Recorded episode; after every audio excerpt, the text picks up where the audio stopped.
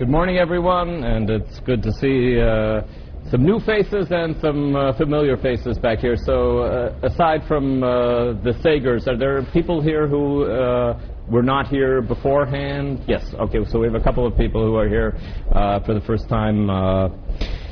This whole winter week of, of learning, the theme is HaMitzvot, attempts of Jewish thinkers and Jewish Bible commentators over the years to try to provide rationales for individual mitzvot, not for the system as a whole, although sometimes our discussions have led us in the direction of trying to discuss what might be a rationale for the system as a whole. Uh, and that's easier on some level to provide a general uh, rationale for a legal system. And as I said in the first class, probably the reason that uh, those of us who observe the laws of the countries in which we live, the reason that we do it is not because we buy into the rationale of any individual law in the uh, country, not because we agree with the criteria that decided that on the other side of the street here there shouldn't be any parking uh, this morning. We don't necessarily have to agree with that particular rationale, but we do buy into the idea of observing that it's good for the benefit of society that there should be laws, and if I want other people to observe those laws, I better observe those laws. And anyways, I don't want to go to jail. And that's the major reason why most of us listen to legal systems to the extent that we listen to legal systems. And again, reviewing uh, an idea that I uh, threw out the, uh, the, in the beginning of the first class, it probably was not all that important in Jewish circles to have a developed system of ta'amei hamitzvot when we had an enforcement system for Jewish law. And the reason that you knew that you uh, observed the law is because you didn't want to get punished or because you wanted to have some of the benefits that accrue to a member of a community, benefits that you could not get in any other way. As I said uh, on Monday morning, if you lived in Europe 400 years ago and you didn't like Jewish law, the choices that you had were to go and become a Christian and then decide that you liked Christian law better. And there were no other choices. There wasn't the secular option that was available to you of saying, okay, I'm going to live a life where I, I pay no. Uh, where I, I do not accept the authority of any religious system, and when I want to get married, I'll go to a secular authority to get married. When I want to get buried, I'll go to a, a uh, secular authority. There weren't any such things. You had to toe the line of a religious system. And I quoted uh, Yitz Greenberg, who said that uh, Rabbi, Rabbi Yitz Greenberg uh, has said that all Jews today are Jews by choice, and that even those of us who feel, who have decided that we are mitzuvim, that we are commanded. And the reason that I am doing it is because I have been commanded. Why am I observing Shabbat? Because I have been commanded by God to observe Shabbat. Yitz Greenberg said, any of us who decides to define ourselves as being mitzuvim, we have decided to, that was a decision that we made. Nobody is holding a gun to our head and no one has proven to us in an irrefutable proof like the proof that two and two is four. We don't have that same kind of certainty that we are mitzuvim and we still, many of us, have decided to consider ourselves mitzuvim, but he said it's an act of choice. And so it has to be recognized by Jewish educators that all people who observe mitzvot do so because they have chosen to see themselves as being mitzuvim, and it helps if you believe in the rationales of the individual mitzvot. So we've gone through a number of rationales on Monday and Tuesday. The issue that we tried to, uh, you know, I, on Monday we tried to talk of is it good or is it not good to be providing rationales for mitzvot, and we considered some of the arguments that have been uh, raised uh, occasionally in history that it's counterproductive to explain that a mitzvah has a particular uh, rationale. Yesterday, we tried to deal with the issue of whether we are looking for rationales that are on the level of the ra- of the rational, rational rationales? Are we looking for something that uh, conforms to logic? Or are we looking for something, for a way of rising above logic? that logic is, uh, is good and fine, but that the Torah raises us to a level beyond uh, logic, and that the rationales for various mitzvot are to be is seen by leaving the level of logic. And uh, the the two thinkers that we saw yesterday morning, I'm not sure what you saw yesterday afternoon, but yesterday afternoon was supposed to be about the issue of trying to find mystical uh, uh, rationales for the mitzvot. But the uh, the issue that we saw in the morning was kind of the tension between the approach of Rambam and the approach of Ramban that Rambam says all I want are rational explanations, and some might add, might even say that they're kind of utilitarian types of explanations of mitzvot, that the, a mitzvah will accomplish some goal that will make your life better and make your life uh, simpler. And Ramban says that the mitzvot are there to uplift us, to kind of bring us to a different plane of understanding with the symbolic kind of meaning of, uh, for the mitzvot. So that's a fast summary of what we did for the last two days. And today, the issue is uh, Ta'amei HaMitzvot and polemics. Ta'amei HaMitzvot and uh, arguments against other religions. There's a famous midrash that says that Abraham, uh, Avraham Avinu, was called Avraham HaIvri, generally translated as the Hebrew, but scholars actually, there's interesting scholarly literature about what that word Hebrew uh, means, and some people connect it to the word Hapiru, which was a, uh, a group that existed in Egypt. Uh, where did this word uh, come from? And so a common rabbinic explanation is that Ivri means that he came from the other side of the Tigris Euphrates. He came from, uh, he was a foreigner, and uh, he was living in Eretz Yisrael, but he actually came from Mesopotamia. It was a way of saying that he was originally from the other side of the great rivers of the, uh, of the ancient Middle East. But there's a, uh, a shocking midrash that says that Abraham is called Abraham Ha'ivri because who may me'ever echad v'chol ha'olam kulo me'ha'ever ha'sheni. The world can be divided into two categories. There's Abraham, and there's the rest of the world. But that's what it, Abraham was. You know, there's a line down the middle of the world. There are two parts to the world, and on one side you find Abraham, and on the other side you find everybody else who is alive in the world. In other words, this midrash is trying to suggest that essence of Judaism is a kind of separation of the Jewish people from the cultures that are around them, from the values that are around them, that that's what is essential to being Abraham or to being a descendant of Abraham. And I would say that while this uh, midrash is uh, very, very stark, it is based on an idea that you find in many biblical texts. The idea that I quoted was it Monday, I think it was on Monday. Yes, uh, you know, Eretz Mitzrayim asher yishavtem ba lo Eretz asher ani shama lo. What do they tell the Israelites in uh, the book of Vayikra? Don't be like the Egyptians, don't be like the Canaanites. Those are the two experiences that you know. You know what it means to be an Egyptian, you know what it means to be a Canaanite. Don't be like any of, uh, any of those people. And that being Jewish is being different.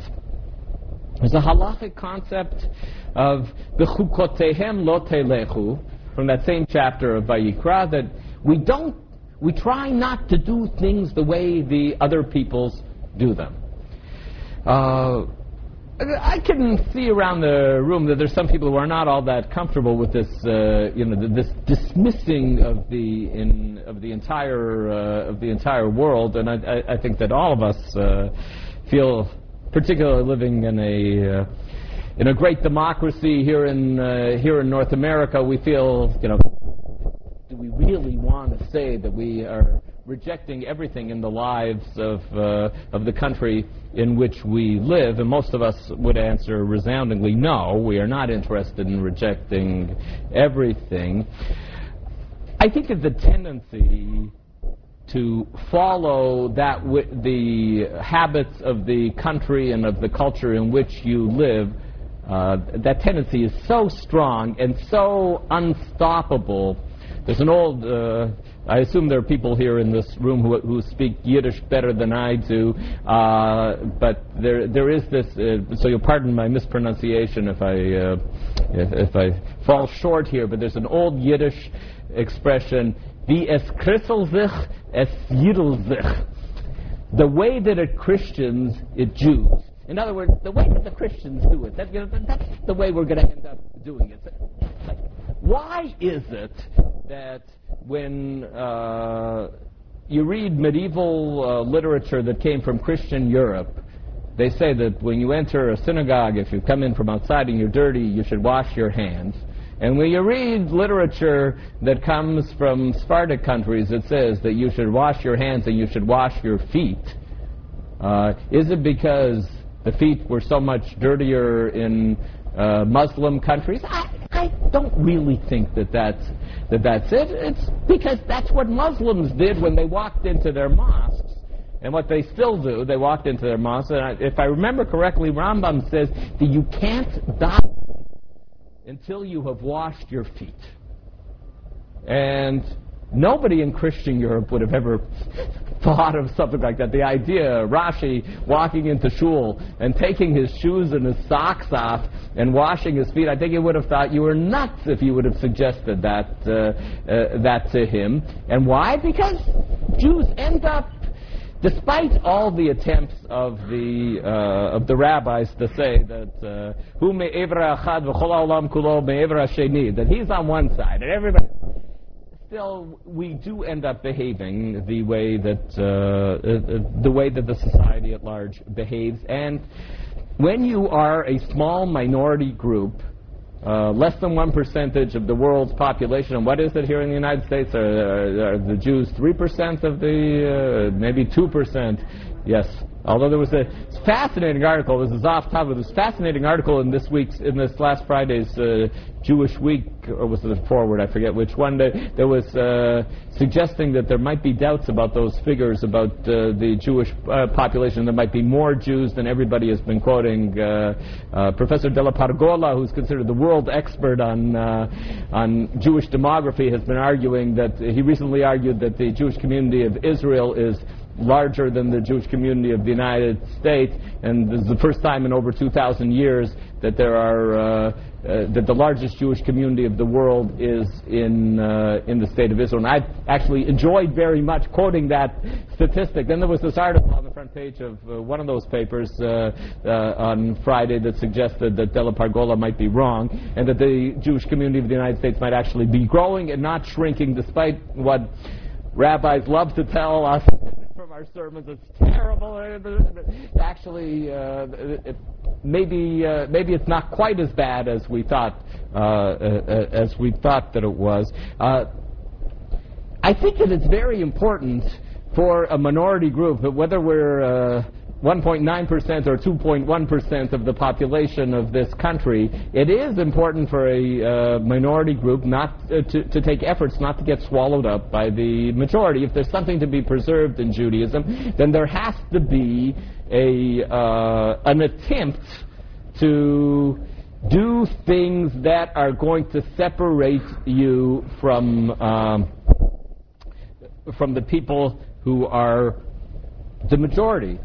Um, there is a. Uh, I don't want to get into a long discussion. Don't even want to take a side on this issue, but just you know, there is the issue of the uh, th- that a lot of people talk about in the Jewish community today about how close should be the friendship between the Jewish community and the evangelical right wing, because there are no there are no friends of Israel like the evangelical, like of the state of Israel, like the uh, evangelical uh, right wing. And one of the arguments that is brought up is that you know you're living in a country where there are a lot more evangelical right-wing Christians than there are Jews, and if you become all buddy-buddy with this group, what you know, what is going to be the result from a Jewish perspective? Uh, you know, there's the political issue of the uh, of us all wanting to help the state of Israel. So th- these are issues that I think that thinking Jews have to be confronting on a regular basis what is my attitude towards the society in which I live? How separate do I want to feel from the society in which I live? Do I want to feel, uh, you know, all of us want to feel that we are citizens in this great country and that we uh, we are part of uh, part of the culture, but we also want to feel, and I think halacha wants us to feel that we have a certain uh, a certain separation. Yes. the difference I can see being in the Jewish community. I lived in New York for a while, and being in Phoenix, Arizona, makes this point even stronger and bigger. I live it and I see it even stronger. A lot of the people in my teacher classes are the only Jewish kid in their whole school.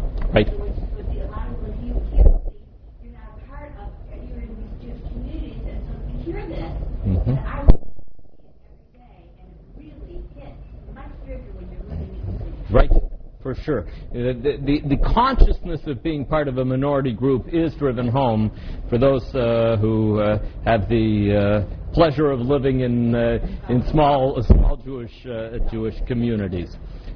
The question is how many of the laws of the, there are laws of the Torah the, about which it specifically says, like that quotation that I uh, I told you uh, uh, a few minutes ago that I quoted on Monday when we uh, referred to the rationales for the rules of incest, and that it was kind of shocking to see that the Torah introduced the rationales for the rules of incest by saying, "Don't be like the Egyptians and don't be like the Canaanites," which seems to be suggesting that the that incest was something that was practiced regularly among the Egyptians and among the Canaanites, and the uh, the Torah was selling this point to us by saying it's important that you not become like the Egyptians or like the Canaanites, and uh, the land will vomit you out if you behave like the Canaanites. The Canaanites are being vomited out of the land because they did not conform to the rules of, uh, of, of incest, and that's why you should be, you know, we, we, uh, for those of you who weren't here, we all expressed the kind of surprise about this because we, we, we generally think that incest is a value that is shared by most cultures of the world. Most, most cultures of the world are avoiding uh, incestuous rela- uh, that, that it isn't particularly something a Jewish value. We didn't see it as being a particularly Jewish value that would be separating you from the other cultures that you know. But curiously, the Torah in Vayikra uh, makes the suggestion that even something like that, the purpose of it was to separate the Jews, or the result of it was to separate the Jews from. Um, from the culture in which they lived. So today we will be seeing various attempts of rabbis to explain uh, mitzvot that exist in the Torah, and notice how polemical kinds of explanations insinuate themselves into the uh, into rabbinic ideas on a fairly uh, regular uh, basis. So let's start with a text on the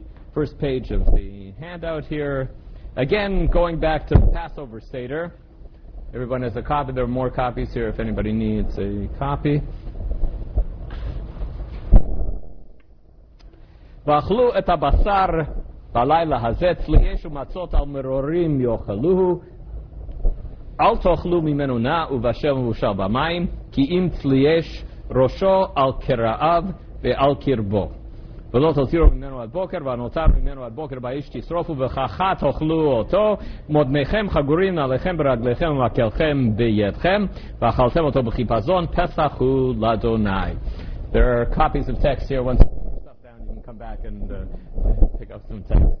Um, that same night, they are to eat the meat roasted over the fire along with bitter herbs and bread made without yeast. I apologize. I, uh, I lifted this translation from a free translation that's available on the uh, web, and it's not a Jewish translation. I think that be better to uh, say matzah or something. In a group like this, we don't have to say bread made without yeast. Uh, not eat the meat raw or cooked in water, but roast it over the fire, head, legs, and inner parts. Do not leave any of it until morning. If some of it is left till morning, you must burn it. And this is how you are to eat it with your cloak tucked into your belt, your sandals on your feet, and your staff in your hand. Eat it in haste. It is the Lord's Passover.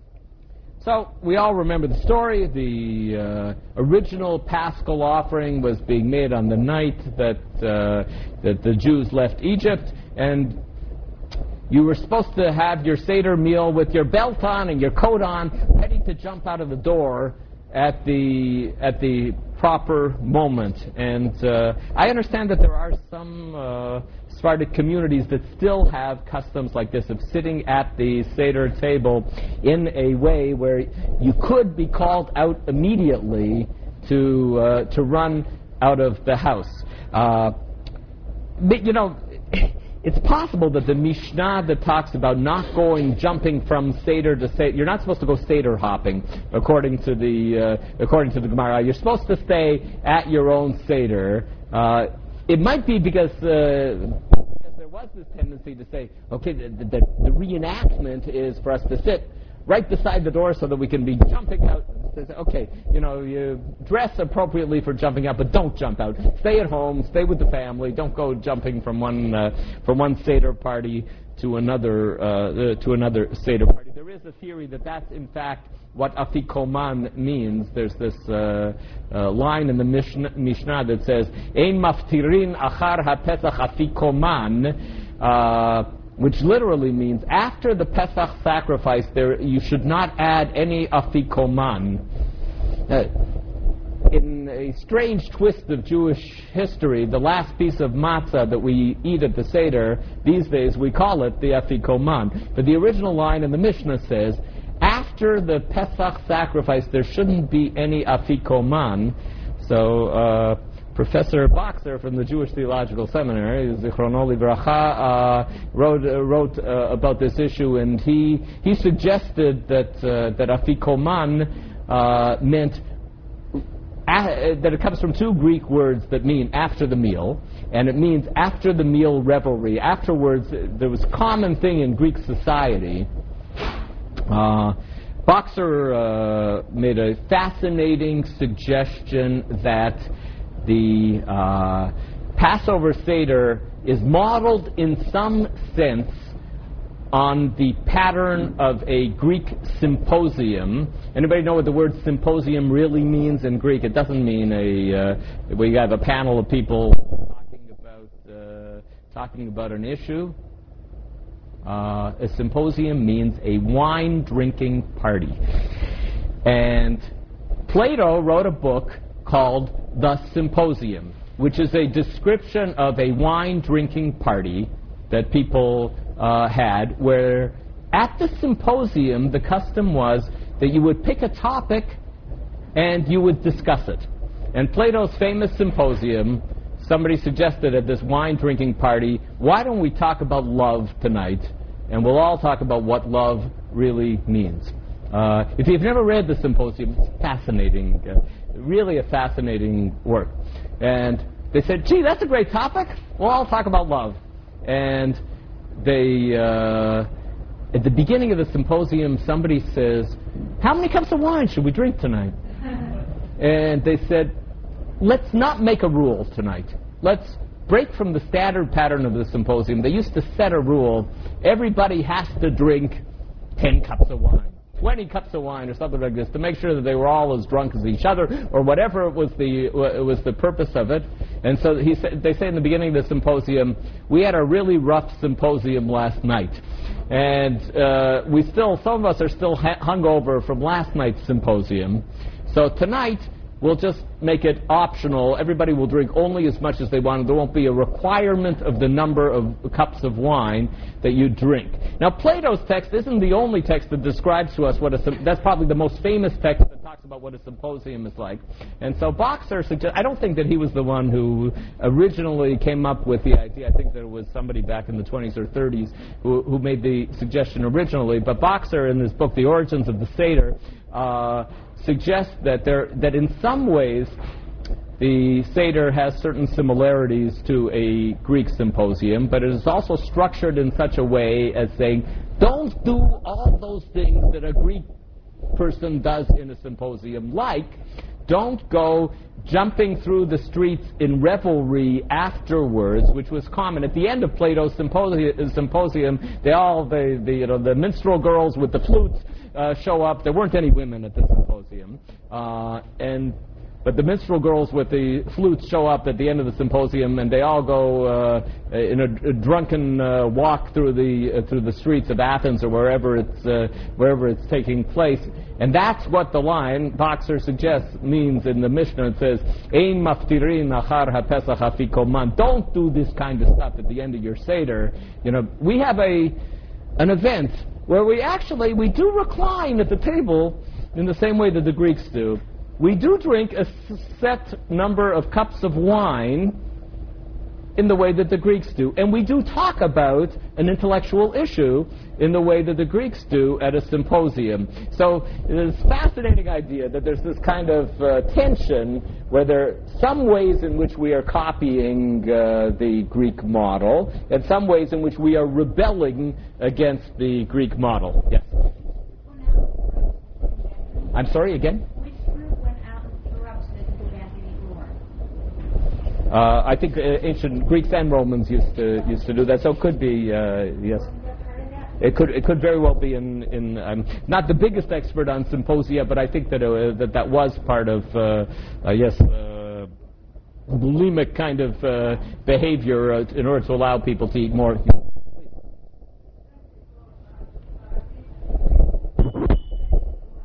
Yes.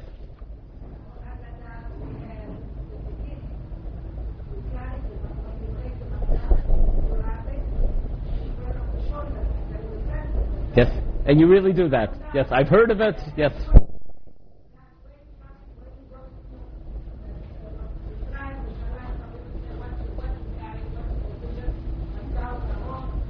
Yes. Yes. Yes. I hope you all heard that. That you know, in in her seder, from which motza are you? Syrian the Syrians and the Egyptians and the Iraqis do that. In the beginning of the Seder, they take a matzah, they break it, they put it on their shoulders, and they start walking around the table and asking each other, Where are you going? I'm going to Eretz Yisrael. Where are you coming from? I'm coming from Egypt. This reenactment of uh, walking around, but they don't take it out into the streets, right? No. Yeah. only inside of the. Right. Yes. The yachats, after the yachats. Very nice. Okay, so even in a later period of history, in the Mishnaic period of history, you can see that the um, the Seder is structured in some way to be a little bit like what the non-Jews are doing and to be uh, also different from what the non-Jews are doing. But what about the original uh, text that we just read here uh, that describes how the Israelites were to celebrate that original uh, Pesach. Uh, Rashbam, in the 12th century, Rashi's grandson, uh, who I have mentioned uh, before, uh, writes, I'll just read it in English, and they shall eat the meat on the evening roasted. All of the details of eating this sacrifice are related to speed and to haste like a person who is in a hurry to leave. And if you look at it, that the, if you look at all the re- trying to find the ta'am of the mitzvah, uh, why do you roast the meat? Because roasting doesn't take that long. Every detail he says is for the purpose of doing it in a hurry. Uh, you want to construct the Seder meal. I guess this goes against uh, standard practice these days, but you want to construct your Seder meal in such a way that it will finish in in a hurry, at least in the days when they ate the Korban Pesach, when they ate the Pesach, Pesach sacrifice. And Rashbam even says that that rule that we talked about yesterday, the rule of not breaking any of the bones of the Korban Pesach, we saw various uh, attempts to deal with that rule. He says that's like a person who is in a hurry. When you're when you've got lots of time, then you might consider uh, breaking the bone and trying to get the marrow out of the bone. But when you're in a hurry, you don't do that. You just eat quickly, and you wouldn't you wouldn't take the time to break the bones of the sacrifice. So that's one type of attempt of, uh, of dealing with the reasons for these commandments. The second attempt that you have on the sheet, I'll read it in English on the second page here, text number three. Those of you who can follow the Hebrew can follow the Hebrew if you wish, and uh, can correct my translation if you don't like it. Uh, at the root of this mitzvah is the same idea that we wrote about the mitzvah of slaughtering the uh, Korban Pesach to remember the miracles of the Exodus from Egypt. That is why we were commanded to eat it specifically roasted. Why? For members of the royalty and their nobles commonly eat roasted meat as it is good and tasty. It is a good and tasty food. The rest of the people are only able to afford small amounts of meat, and so they eat it cooked together with other food in order to fill their bellies.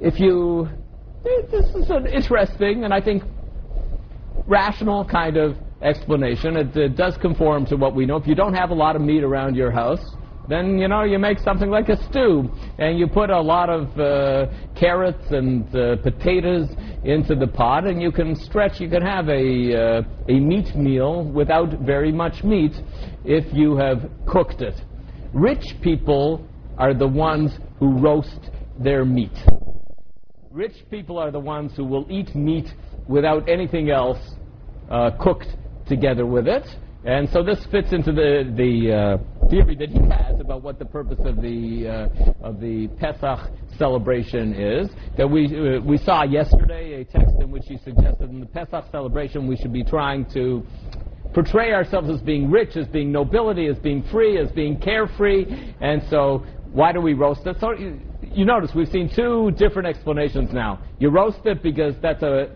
fast way of uh, cooking it or you roast it because rich people tend to, uh, to have roast meat for dinner. Incidentally, in our Ashkenazic circles, for those of you who uh, are interested, the common Ashkenazic position is that you don't eat roast meat today at the uh, at, at, the seder because uh, uh, that was only the paschal sacrifice and would look like we're eating a paschal sacrifice when we don't have sacrifices anymore. Although I'm told that in some Sephardic circles, and I know that the uh, uh, the Shulchan Aruch, who was a Sephardi, Rabbi Yosef Karo, who was a Sephardi, says that you should have roasted meat at the Seder, and at your Seder, the custom is that you do davka have roasted meat. And uh, there are, uh, pardon me? I'm sorry, what did you say? Ethiopians also eat. Uh, I didn't know that. Thank you. Uh, thank you very much. There's some Ashkenazim who insist on eating you know, something like flanken, like, you know, overly boiled uh, meat. I, I've met Ashkenazim like this who feel that if you have anything, you know, even like roast chicken, it might be too much like uh, like roasting, and that you're not allowed to do that. You have to have boiled chicken or boiled beef. I, I I'm, yeah, let's not go there. That's right. Yes. Um, and since we eat the Paschal offering to remember that we became free in order to become a nation of priests, and a holy people, it is appropriate that when we eat that sacrifice, we behave like free nobles. This is aside from the fact that eating the meat roasted reminds us of the haste with which we left Egypt. We were unable to dally long enough to cook it in a pot. So he, he, he admits that the text actually says, you know, the, the text gave us a little bit of the rationale itself by saying that there is the haste principle, but he adds another principle into the text that it's to be act like a noble. Yes. Presumably, you know, what nobles did uh, did the author of Sefer HaChinuch in 14th century Christian Spain? He didn't know about any Jewish nobles, but he is presumably he notices that when he goes to a uh, to a regular Jew's house, he very often gets uh, cholent or some kind of stew, and that the rich nobles in society are the ones who are eating steak. Uh, that's a, that's a you, you have to have a certain level of, uh, uh, of economic stability in order to serve steak or lamb chops or something like this uh, for dinner. It's much uh, much easier to serve stew if you're at a lower level of uh, uh, of economy. So yes, I, I think that he is he is saying that. So we have this model here in some way of following what the non-Jews are doing. That uh, you know, the Bokser's explanation of the structure of the uh, of the Seder of as, as, a whole and the Greek Symposium. We, and we have Sefer HaChinuch talking about the nobles, and you point out very correctly that means the non-Jewish nobles.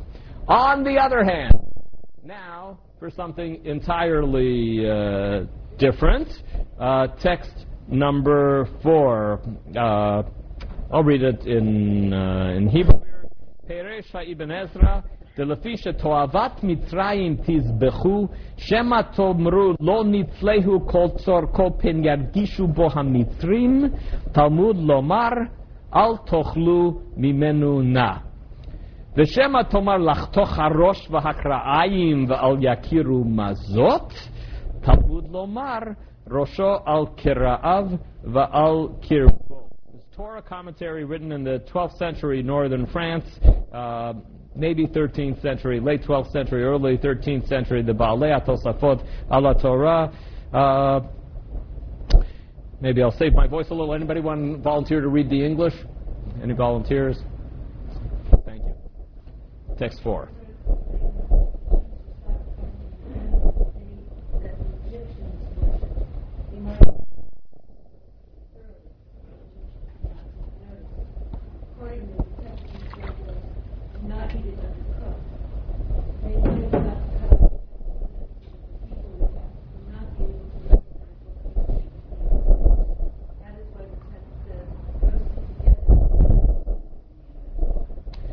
Fascinating explanation. Everybody understand uh, Baalei Tosfot's idea? It's to stick it to the Egyptians in your face. And uh, uh, the Chizkuni, who lived in the 13th, 14th century in the south of France, says it kind of even more clearly.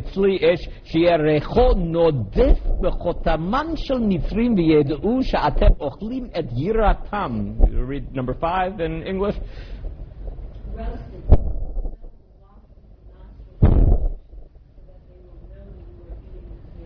That's right. You know, you have to stick to them. Yes.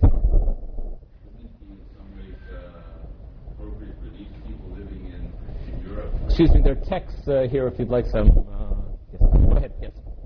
Having their mind, they would love to stick it to their society or their developing this model as a way to get out from their own inner feelings of uh, wanting to be Christian. I, uh, I really agree with you that this kind of explanation is being offered by people who are living in a society where they feel, are downtrodden, where they feel discriminated against, where they would love to be sticking it to the, uh, the people who are around them. They can't, but they can talk about how in those good old days, when we were back in Egypt, when we had a Korban Pesach, when we had a Paschal sacrifice, we roasted it so that the smell would be everywhere throughout the city there, so that everybody was walking around saying, oh my God, those Jews are roasting our God. And if they walked in, and they saw the roasting going on. It's like when you, you know you walk into a restaurant in Israel and you a shawarma restaurant or in New York, and you see this uh, spit with the meat on it, and you know you'd like to know what animal it is, but who knows? How can you recognize what they what animal it is that they they actually are making the shawarma from? There are uh, there are rules about what I forget which animal is shawarma supposed to come from. It's supposed to be from lamb, yeah. Uh, but but uh, sometimes they put up other animals there instead of a lamb for uh, for making the shawarma, but so that, be sure that they know, since they worshipped these uh, these animals, be sure that they know that it's a uh, that it's a sheep that's being uh, that, that's being roasted. Keep the head there. Roast the head together with the rest of the animal. Yes.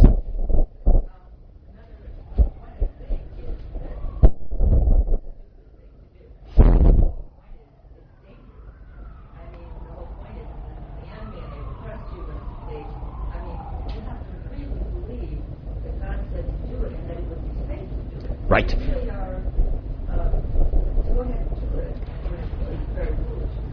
Right, right. It is a, a, statement that you should be trusting in God so much. He is taking us out of Egypt. You should know that. And I want you to demonstrate your trust by showing that you're willing to stick it to the people who could be easily killing you, oppressing you, or something like this, because it's over. The oppression in Egypt is over. We're leaving Egypt tonight, and so we should do it in a demonstrative way where we show that we are no longer afraid of those uh, those Egyptians. Like Sefer HaChinuch at the top of page two here said, we should behave like nobles, like free people, to show that we are free people. And but the text four and five are saying we should stick it to the Egyptians in a way that shows that we uh, are not afraid of them anymore.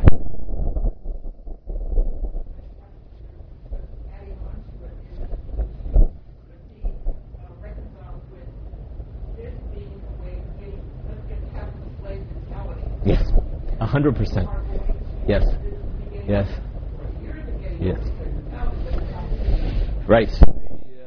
We all know uh, people who uh, talk about the uh, the problem that some American Jews still have this fear. Ma yomru hagoyim. You know what will they say? And there people are afraid to stand out. You know, this is a uh, an, an an issue. Uh, Dershowitz, among others, uh, has written uh, has written about this issue about the assertiveness, uh, the newfound assertiveness of the uh, of the American Jewish community, and the fact that most of us are, uh, for better or for worse, not really concerned uh, about uh, how people will react to, uh, to to the fact that we are different and we are doing it our our own way. Most people see it. Uh, Dershowitz sees it as a very po- positive uh, phenomenon. Others uh, see so here, though, there's no long-term relationship that's being developed with the Egyptians. This is your last night in your country, and they've been oppressing you for, according to the rabbis, for 210 years. They've been oppressing you and enslaving you. Your last night in the country you can do something symbolic that shows that you are not uh, not afraid of them. Yes.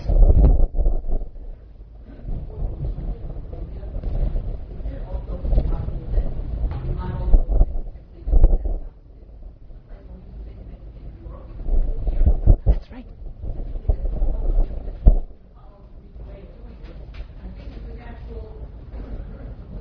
I agree with you. I agree with you entirely. You know, uh, yes.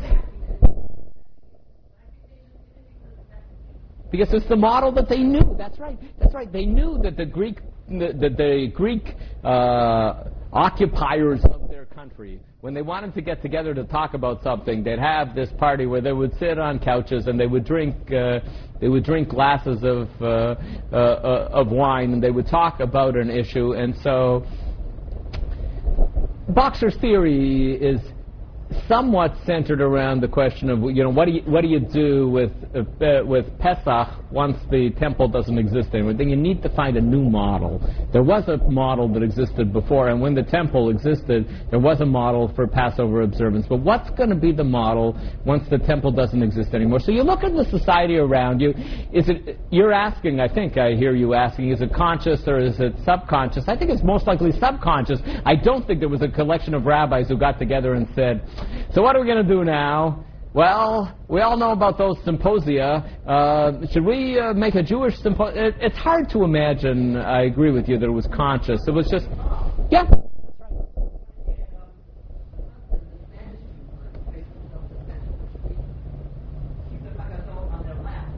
Uh huh. Wow. Uh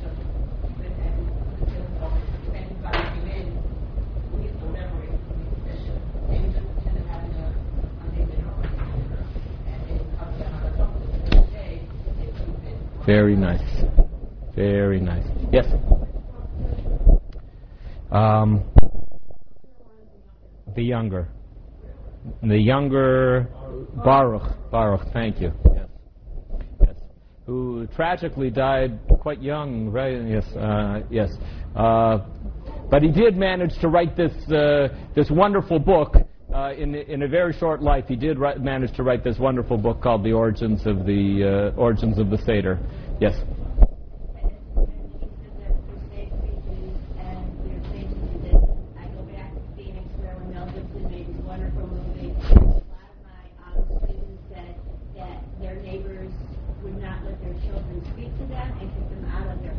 Wow. And said, "We saw this movie, you killed our God. We don't Right. And it actually Very- happens personally to a number of people, a large number of children. Mhm. Yes.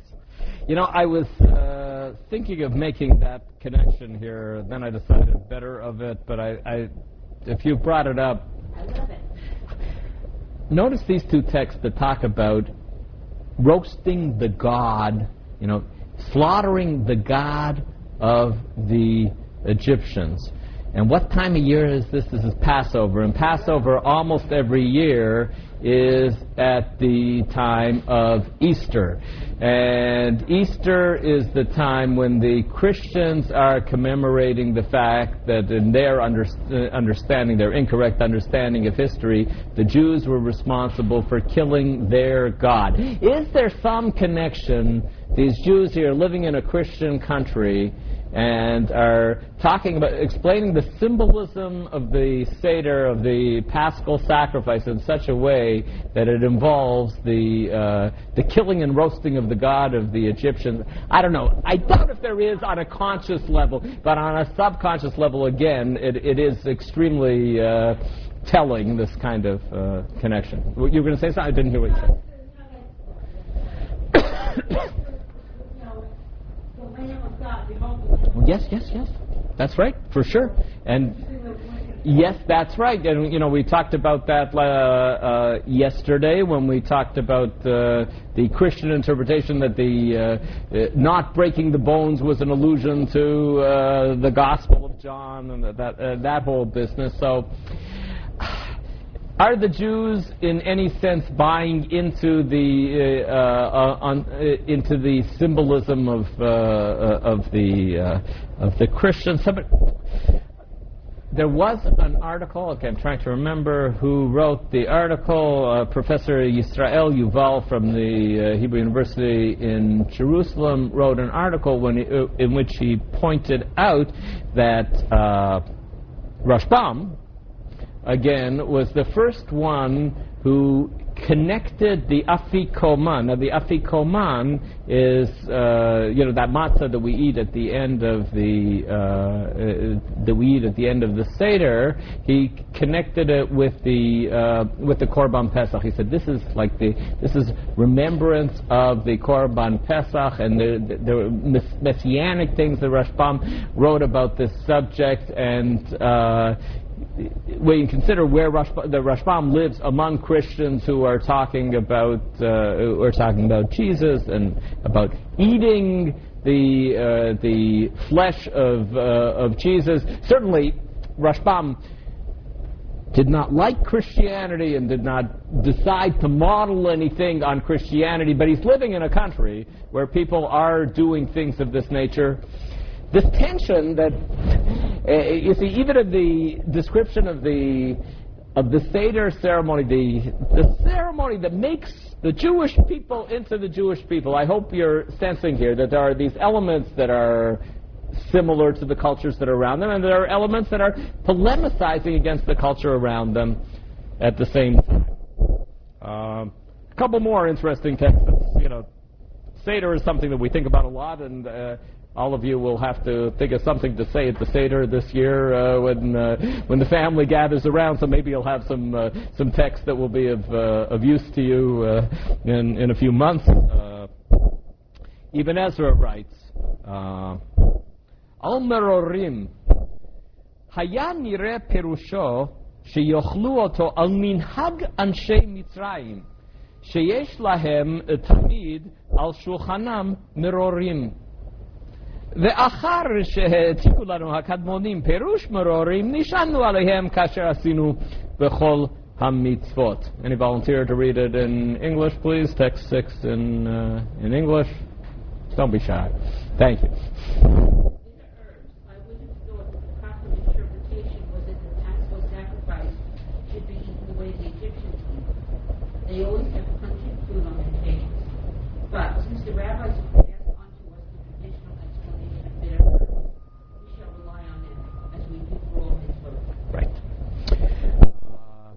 Chamutzim. When people go into a steakiah in Israel, when you go into a place where you eat roasted meat, there always are chamutzim. There always are pungent uh, things on the uh, on the table. People who enjoy eating roasted meat often enjoy eating roasted meat together with uh, very strong uh, uh, uh, peppers or uh, or pickles or food of uh, of this nature. I, I hope I'm not making people hungry uh, at uh, 10:30 in the uh, in, in the morning. Uh, so notice the little game that Ibn Ezra plays. Uh, You know, when I think of a reason for a, uh, an explanation of a verse, and then I think of a better explanation for the verse, and I'm writing a commentary, I don't necessarily have to write the first one that I thought of. Uh, you can just write, you know, the rabbis have told us that uh, mirorim means bitter herbs in order to remember the bitterness of our experience in Egypt. But he said, you know, I used to think, until I heard what the rabbis explained about it, I used to think that it means, uh, you know, the way Egyptians do it. Uh, Ibn Ezra, as I told you yesterday, was. Uh, call him the Marco Polo of the uh, Jewish 12th century, who traveled around the world and did make it to Egypt in his travels uh, around the uh, around the world, and he knows that it's a very common thing to do in Egypt. So are are Jews eating maror at this original seder because it's a nice way to eat roasted meat, or you know, I'm sure that that's all a, a very surprising explanation for all of you who thought that we were eating maror uh, in order to remember the bitterness of our experience in Egypt. Although, when you consider that the uh, the Shulchan Aruch, based on the uh, on the Babylonian Talmud, suggests that the preferable thing to eat for maror is what? Pardon me? Romaine lettuce, yes, and we all, you know, ever, ever since I uh, I read that rule, and ever since I started eating romaine lettuce at the seder, I I just say to myself, huh? Well, you know, like, what am I doing here? Okay, we, yes, baror. Why am I eating this maror? Because they embittered my life. Uh, the Egyptians embittered my life when I was there in Egypt, and then I bite into the romaine lettuce, which I eat probably about 300 days of the year. I eat romaine lettuce, for, uh, and I, I don't consider it embittering my life in any sense when I eat romaine uh, lettuce. I feel uh, deprived when they force me to eat iceberg lettuce because of the uh, because of the insect police who have decided that we can't eat the romaine lettuce. but, but, but we don't have to we don't have to go there. So Ibn Ezra says, Ibn Ezra is actually providing a rationale for the biblical text that might actually work better with the experience that, uh, that I have at the Seder. You know, we like to eat salad. Salad's a nice thing to eat when you're eating meat. You know, it does cut the, uh, it, it does cut the, uh, greasiness of the meat a little bit to eat something crisp and uh, pungent like uh, like the vegetables. So the salad can be a, uh, a very good thing to do. So this is another model of explanation of Ta'ameh HaMitzvot, which he insinuates in here. I always wonder with Ibn Ezra, whenever he says, I used to think that the meaning of the verse is thus and such. Uh, the, uh, the, I'll give you one example. There's a... Uh, any Kohanim in the uh, in the room here? No Kohanim in the room. Here. Okay, you're a Bat Kohen. Okay, so you might know the rules of, for Kohanim. If you are a, a Bat Kohen, is allowed to go to a cemetery without any restrictions. A Kohen is allowed. Uh, a male Kohen is allowed to go to a cemetery when. When is a male Kohen allowed to go to the cemetery? If upon the death of his parents or his siblings or his spouse, his wife, or God forbid his children. If his children pass away, his siblings, his parents, or his spouse. But okay, but the rabbis expanded it to married sister also. Yes, uh, yes. Uh, but the verse says, "Ki im li shero akarov elav laviv ulimo." There's a rabbinic statement that says, "Devarim shebichtav i atarashai leomram ba'alpeh." Things that are written down, things that are part of the written Torah, You should not recite by heart, and you've seen me break that rule many times. But now, as I'm beginning to stumble on the words here, I think that I will finally listen to the rabbinic instruction, and I will uh, recite these words from the written Torah, from a written text uh, in front of me. The words are, Ki im lishero hakarov elav, לאמו ולאביו ולבנו ולביתו ולאחיו ולאחותו הבתולה הקרובה אליו אשר לא הייתה לאיש לה ייטמע. So, what relatives did you, those of you who understand Hebrew, which relatives did you hear me mention uh, in that text? Yes, and she has to be Betula, but as I said, the rabbis expanded and said, it's true, uh, yes, I have, uh, I unfortunately have a uh, Kohen friend whose uh, married sister died, and I remember I, I, uh, I asked him, what are you doing, uh, Stan, what are you doing? Uh, and he said, it's common rabbinic. I hadn't. I'd never looked into the issue. He said it's the common rabbinic approach is that although midoraita, although from the Torah he shouldn't be going to his uh, sister's funeral, the halacha was that he should go to his sister's funeral, and he did. He's a very religious man and a fine Orthodox rabbi there conducting the. Okay, so who is mentioned and who isn't mentioned in that verse? Again, I'll say it again in Hebrew for those of you who know the Hebrew. You'll tell me who is mentioned and who isn't mentioned in the verse. לאמו ולאביו, ולבנו ולביתו ולאחיו, ולאחותו הבתולה הקרובה אליו, אשר לא הייתה לאיש. The spouse is not mentioned. And the next verse in the Torah says, Lo yitama baal be'amav lehechalo. Which is an extremely difficult Hebrew verse, but could be translated as meaning a husband should not defile himself by making himself impure by going to the funeral. That's a possible translation of the text. So Ibn Ezra, who was a little bit of a, uh, pardon me for saying, a little bit of a mazik, a little bit of a troublemaker from, uh, from, uh, from time to time, writes in his commentary on this verse, I used to think that these verses mean that a husband should not go to his wife's funeral if he is a Kohen. But then I saw what the rabbis had to say about the subject, and he says, Batla da'atim mipnei da'atam. And of course, I, uh, I cancel out my own feelings because of the, uh, because of the, I, I abandon this interpretation. But the question is, why do you write an interpretation that you have abandoned and that actually says the precise opposite of what you want? Now, the Gemara discusses the possibility of such an interpretation, and the Gemara says that that interpretation is not correct, and the Gemara says that if you ever find a Kohen who says, I do not want to go to my wife's funeral because of my understanding of this verse in, uh, in Vayikra 21, Mitamin oto be'al korcho. You pick him up, and you put him, you deposit him in the cemetery beside his wife's grave. He is not a, it's not an optional thing. The rabbis are so one might say, convinced of the correction of their interpretation, or convinced that that's what the law ought to be, that the rabbis say that the husband is not given the option of adopting that interpretation. Ibn Ezra writes, I used to think that that was the rule, but now I don't think that that's the rule anymore. To see, somebody with respect for the simple meaning of the word of the meaning of the words of the Hebrew text, is he feeling that he, he cannot do a disservice to the Hebrew words and he has to tell you what the simple understanding of the text is? But he wants you, as a Torah observant Jew, to be sure that you know that the rule is that if a Kohen's wife passes away, the Kohen should not say, Oh, I'm too holy to go to my wife's funeral. Don't do that.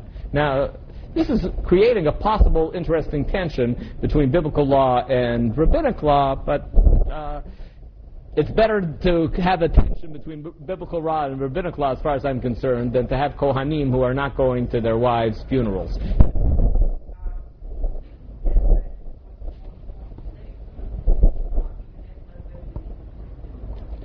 Yes. Yes.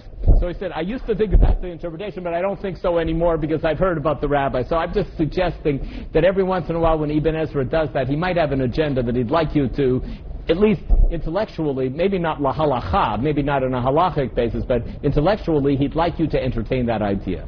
I think that Ibn Ezra did believe in, you know, freedom of thought, freedom of expression. Uh, uh, some of you might have picked up that I. Uh, and I, I, mentioned this before that the Pashtanim, the Pshat-oriented uh, Bible commentators the 12th, from the 12th century, are uh, are my intellectual heroes. People like Ibn Ezra and people like Rashbam, who were part of the halachic system and who still allowed themselves to be free thinkers in various ways about the meaning of biblical texts. And I find that a model just to be a little uh, personal and autobiographical, I find that as a model that's uh, appealing to me, the idea of being loyal to the system, not suggesting any revolutionary changes in the system. Neither Ibn Ezra nor Rashbam ever suggest that any kind of changes, revolutionary or not in the system from a practical law point of view, but from an intellectual perspective of reading the biblical text, they were willing to entertain and to pass on to you and me interpretations that go against the grain of the system in a very serious way. And curiously, Rashbam, who is the greater Talmud scholar of the two of them by far, Ibn Ezra was not a great Talmud scholar, but Rashbam, who was the greater Talmud scholar uh, of the uh, of the two of them, was more revolutionary in offering uh, interpretations of biblical texts that didn't go along with halacha than Ibn Ezra, and he didn't think that it was terrible to interpret a biblical text in a way that went against halacha without starting a uh, religious movement that would be uh, advocating the uh, the abandonment of various laws. Yes.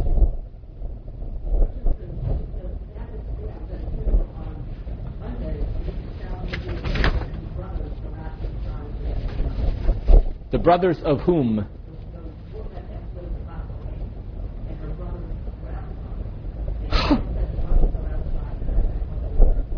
I think that my understanding is that they were wrong. Uh, my understanding of halacha is that they should have gone in, but uh, I, I, I imagine that uh, maybe they received some other advice from someone. But my my reading of the law suggests that they should have gone. Huh. Okay. Yes.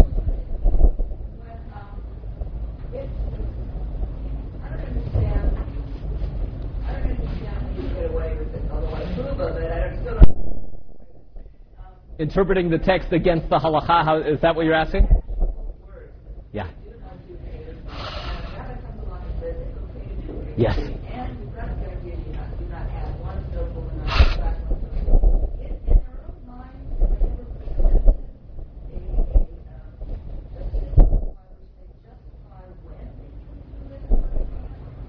You know, three years ago I uh, taught here at, uh, at Drisha Winter Week, I tried a little bit to uh, to deal with that that issue. I don't think that I can answer answer that question in less than a couple of hours, except to say that it's a great question and that it shows you, as you hinted, the greatness of the rabbis who were willing to uh, when they saw that what the Jewish people required was that the reading of the text be different uh, than it had been before, they were willing to read the text differently from the way that it was read before. And is it possible that the nature of marriage and the relationship between husbands and wives had changed between the time of Moses and the time of the Talmudic rabbis. I definitely know that the nature of marriage has changed between the time of Moses and our time. Uh, and that was it possible that uh, that back in okay, I'll go off on this tangent a little bit because I think there's some interest in this uh, in this tangent. There is this uh, a great old Greek play entitled the the Antigone. The the Antigone is a play that describes a strong-willed woman of principle who decides to. There's a law that's made. Uh, her her brother had been a rebel against the king, and she's from the royal family. He was he was from the royal family, and a law was made that his body should be left outside uh, to be eaten by the buzzards and he should not be and he should not be buried. And Antigone went and she buried her brother's uh, body, knowing that the penalty for doing so was the death penalty. And uh, she eventually dies at the end of the play. Although the king doesn't want to, he really, he's so conflicted, he doesn't want to kill her. He really likes her. But she broke the law. And it's a fascinating play because some law and order people have read it over history and have thought that the king was right in what he did. And most people, at least most people in the 20th or 21st century who read the Antigone, come to the conclusion that, of course, Antigone is our, her- our hero. She did what it is that a human being should do. Towards the end of the play, Antigone is giving her soliloquy where, where she explains why she did it. And she said, I would never have done something like this for a husband. Because if you lose a husband, you can always find another one.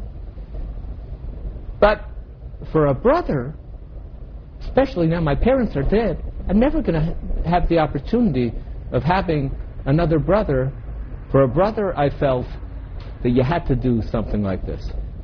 I remember the first time that I read this that I said, uh, "The meshuggah," you know, "Oh, this is uh, This, this kind of, but, but the culture in which the relationship that I have with my sister is stronger than the relationship that I have with my wife was probably extremely common in the ancient world. And when Abraham, there are some scholars who said that when Abraham Avinu called his, uh, his wife his sister, it was a way of saying, you know, I don't just think of you as a wife.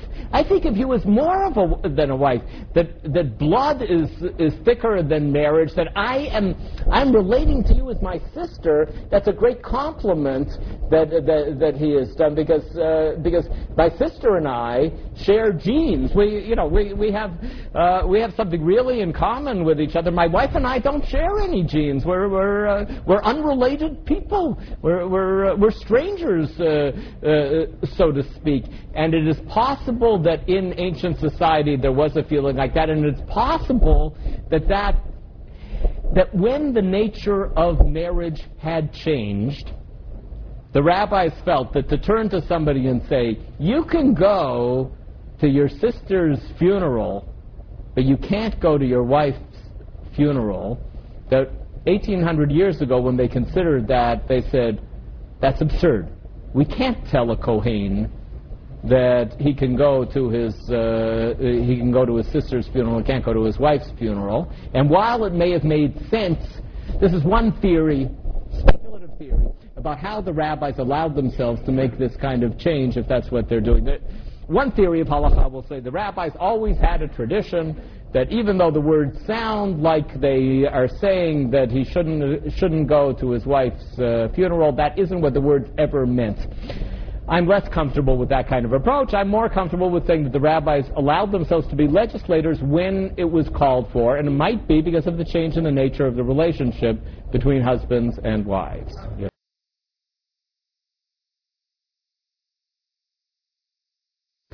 sociological studies found that uh, all this complaining lately about how the high divorce rate. It says, well, maybe it isn't such a high divorce rate because we're all living for so long. In the past, nobody had to look across the table for 50 years and say, first of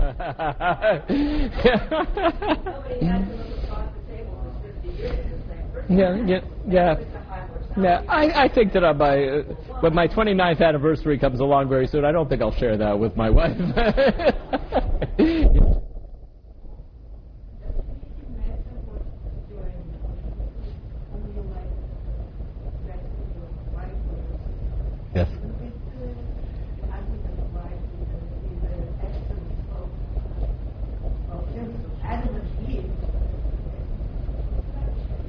Yes. Um, you know, I think that in the days when polygamy was permitted, and even al- although I am pretty convinced that as as early as 2,000 years ago, polygamy was rare in Jewish circles, but it was permitted. The entire nature of a relationship between a man and a woman is seriously affected by the fact that the woman knows that the husband can go and take another wife. And uh, it, you know, th- this idea, you know, you know, we like to quote that verse from Adam and Eve, uh, uh, That's why a man uh, leaves the home of his parents and he goes and he cleaves to his wife, and they become one flesh. But one of the uh, one of the commentators, I'm trying to remember, was it Rashi or one of the ancient commentators says that Hayulav Asar Achad means, and they will produce a new human being. That it doesn't mean that they, the two of them, become one flesh, but they will come together and they will produce new human beings. That that's what the words Hayulav Asar Achad. Now, in our society, where thank God we do not have polygamy, and where thank God we've created relationships where husbands and wives uh, see each other as being a a unit that functions together and a, uh, a, a unit that is uh, uh, difficult to uh, to break and that uh, cannot be compromised in any uh, uh, in any way with another uh, another person that that creates a different understanding of marriage than what I think was the understanding of marriage in in old biblical times. I don't think that they had the same understanding of marriage. You were going to say something back there? Sorry? Oh. Yes, please. Yes, please. Oh, oh I'm sorry. Yes, yes. Oh, the bitter herbs?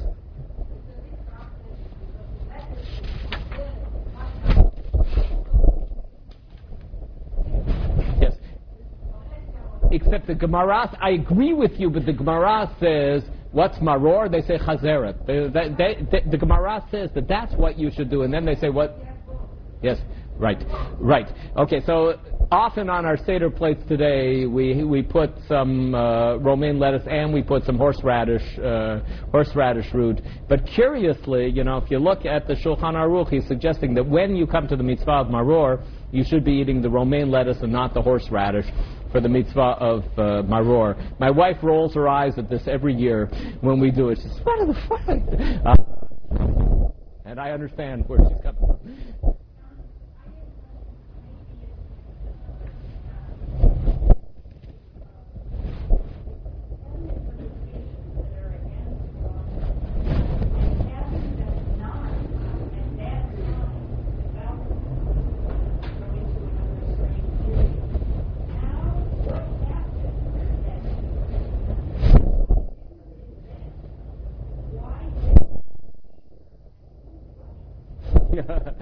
Um,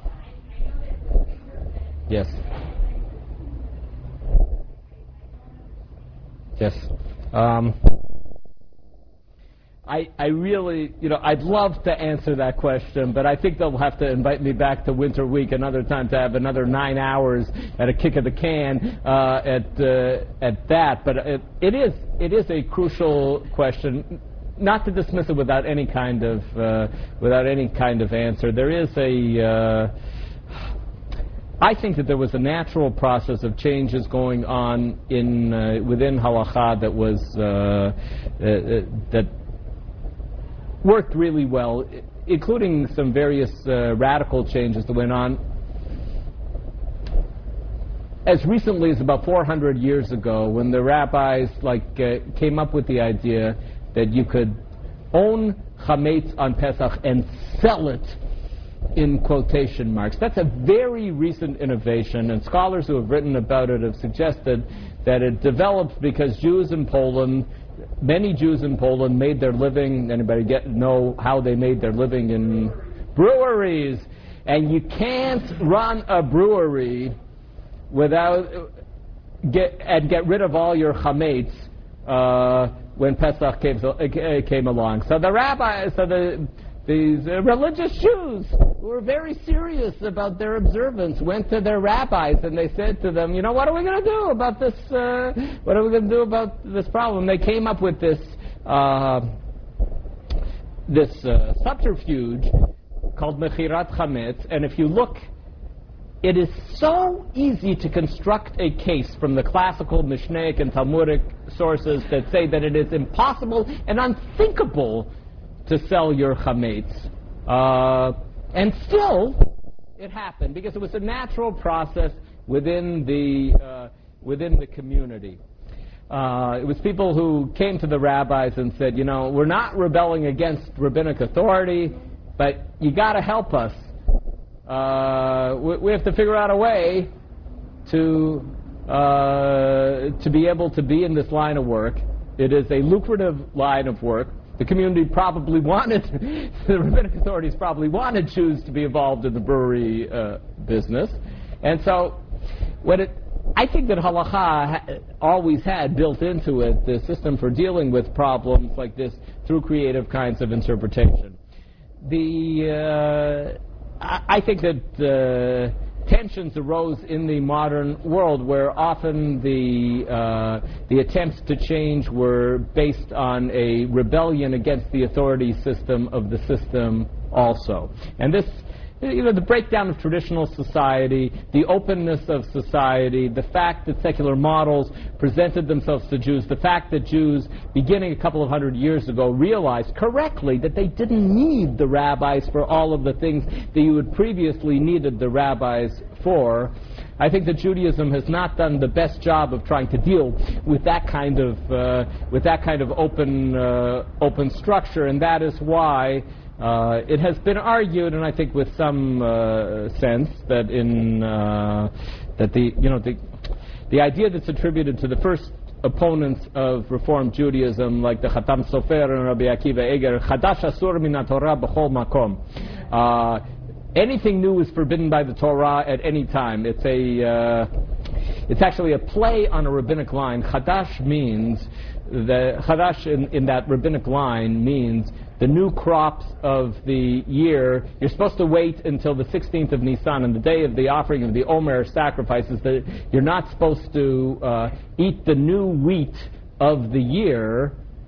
The pizza shop that's around the corner from my house in Toronto says on it, Yashan flour, meaning you don't have to worry. We don't use any of the flour that has grown in the new crop before the 16th day of, uh, of, of Nisan, or before the 17th day of Nisan, and I guess they wait till Pesach is over until they serve it at the pizza place that's around the uh, that's around the corner from me. So the original meaning of that line is Chadash Asur Torah b'chol makom. The prohibition against Chadash applies even in Toronto, even in Manhattan, uh, and uh, and it's a Torah prohibition. But then it was turned. It's a good. It's, it's a fun. It's a cute pun saying that anything new, any innovation is forbidden from the Torah at any time. I don't think that Rashi would have really liked that kind of uh, line. But on the other hand, he didn't live in a period of the breakdown of, of the authority of traditional Jewish society. And so I think that the Jewish community is still trying to figure out how you deal with this breakdown of the, you know, when you have people. Uh, as I said before, that all of us who choose to follow rabbinic authority are choosing to follow rabbinic authority. We have a, a the reason that I ask uh, shailos of my rabbi is uh, not because anybody's holding a gun to my head to do so, but I have chosen to see myself as part of the system and that I, I've chosen a set of authority figures that I am going to go to, but the set of authority figures that I use might not be the same as. Uh, I also think that it was so unusual before the rise of the Hasidic movement to find to find that there were two ways of Jews doing it, whatever it is, in the same city was almost unheard of in Jewish history. You know, if you lived in uh, Troyes with, with Rashi, there was one way of doing it.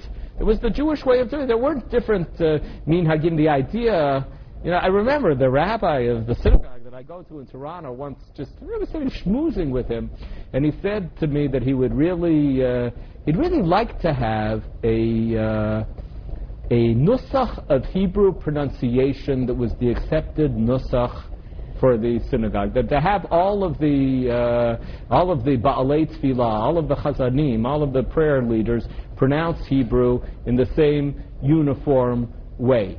And I, I rolled my eyes when he, said that because I know I know the halachic text and I know that it makes perfect sense what he's saying.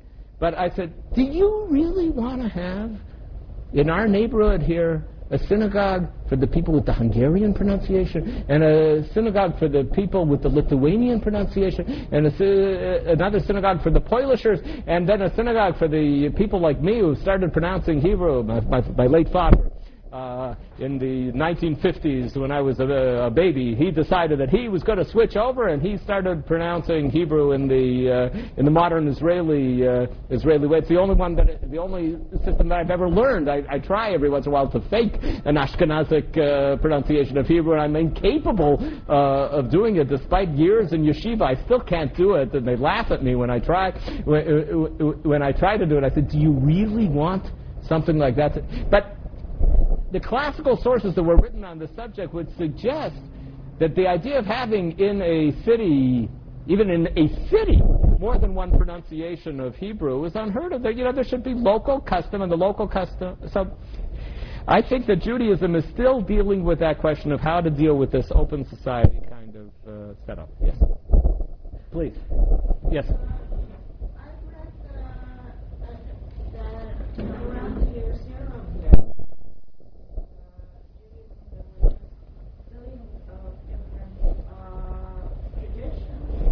So, uh, the idea that we would find with uh, pluralism, that this isn't the first time, to my understanding. Yes. Okay. I would argue. You know, I've heard that a lot, and I've heard that uh, that line made by uh, proponents of Jewish uh, diversity and pluralism and uh, things of this nature, which I'm not against. I'm not against diversity. But historically speaking, I would agree with you.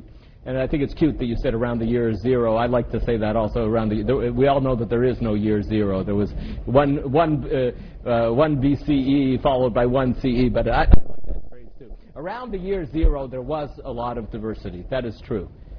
But between, I would say, between around the year 80 and the rise of the Hasidic movement, there was no diversity in Jewish communities, with the possible exception of the places where the Karaites, uh, there were two ways of doing it, the way the rabbi, rabbinites said to do it, and the way the Karaites said uh, to do it. Occasionally you could find in Fostat in Egypt, where the Rambam lived, that there was a Karaite community and a uh, Rabbinite community that were fighting with each other. But in most places where the Jews lived, for about 1700 years, I would say that there was one way of doing it in town.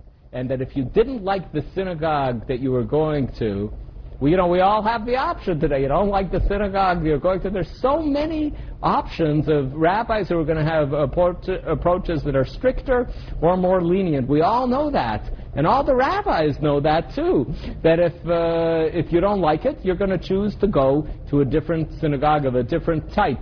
And I would argue, in my uh, global sweep of history, that bef- for the 1700 years or so before the rise of the Hasidic movement, this was not the pattern for uh, for Jewish communities. But you're right. There was a period. Uh, the days of the Sadducees, the Pharisees, the Essenes, the Zealots, the Boethusians. Yes, there was that period. And then Judaism, after the destruction of the temple, uh, Sadducees fell off the face of the earth. The Essenes fell off the face of the earth. Various other groups fell off the face of the earth. And you do not find this idea of Jewish communities that are doing things in two different ways at the, at the same time until we have Hasidic that are opening up as alternatives to the Mitnagdic community within the same town. That there are two shuls. You don't like the way the Misnagdim do it, you can go to the Hasidic uh, to the Hasidic synagogue.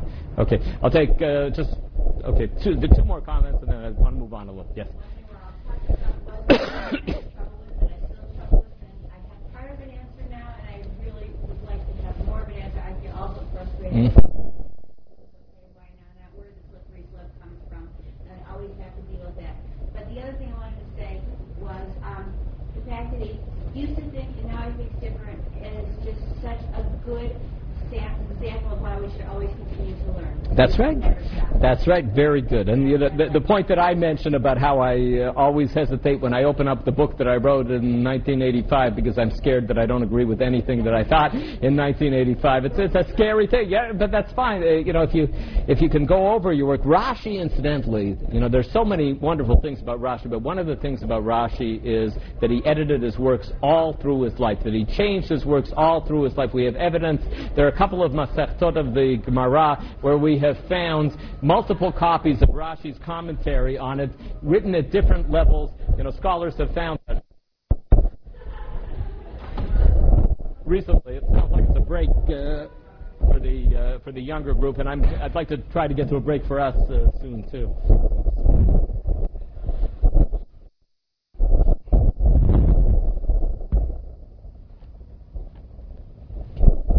Yes. Please.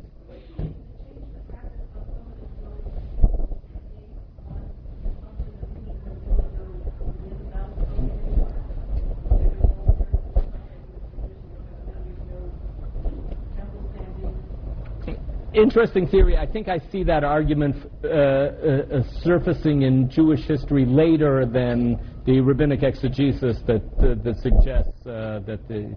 I, I think that in times they still felt that they, that there was a fair amount of certainty about who were the uh, Kohanim. Uh, let's just see two more texts here about the uh, observance of uh, Passover. My old professor Nachum Sarna, Zichrono Livracha, at the top of page three here on the handout, text number seven. This one does not come with a Hebrew original because it was written in English.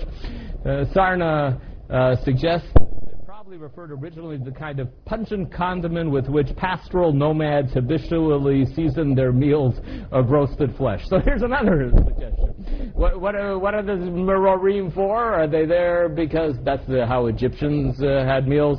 Is that how pastoral nomads had, uh, had meals? Uh, all of these possible uh, uh, attempts at understanding it. And finally, a commentary of Chizkuni, Amararim Yochluhu calls their derech bizayon sheyochluhu im davar ra umar velo im davar chashuv umatok. Why do you eat the korban pesach with bitter herbs? Chizkuni, again, 13th, 14th century uh, Provence, uh, uh southern France all of this is done in a degrading manner. They eat it with something foul tasting and bitter. You know, I think this is an Ashkenazi here who, who, who, who you know, hasn't realized that it is nice to have roast meat with something with something that has a little bit of harifut, with it has a little bit of sharpness to it. I assume I haven't done uh, all that careful study of how they ate meat in Provence in the 13th and 14th century, but he thought, oh, what a disgusting thing to do, to eat roast meat together with something that has some bitterness to it, so must be done. This goes back with the theory that he had before, that since the Egyptians worshipped lambs, the ceremony should be conducted in a thicket to the Egyptians kind of way, and that would be the uh, best way of proving that we have freedom from their way of looking at the world. Yes. Uh, I have no idea uh, whether this is modern only, or no, I don't think it's modern only. I heard especially in early Christianity, if you enjoyed something, you had to find an it. yes. it sounds. Uh, it sounds like something that uh, I could imagine some uh, old-time uh, people, uh, some people who came from uh, from Eastern Europe who felt you know that it's just uh, you shouldn't enjoy life too much. Yes, yes, there has to be something wrong. Okay, we're going to take a five or ten minute break and we'll reassemble here and move on at that point.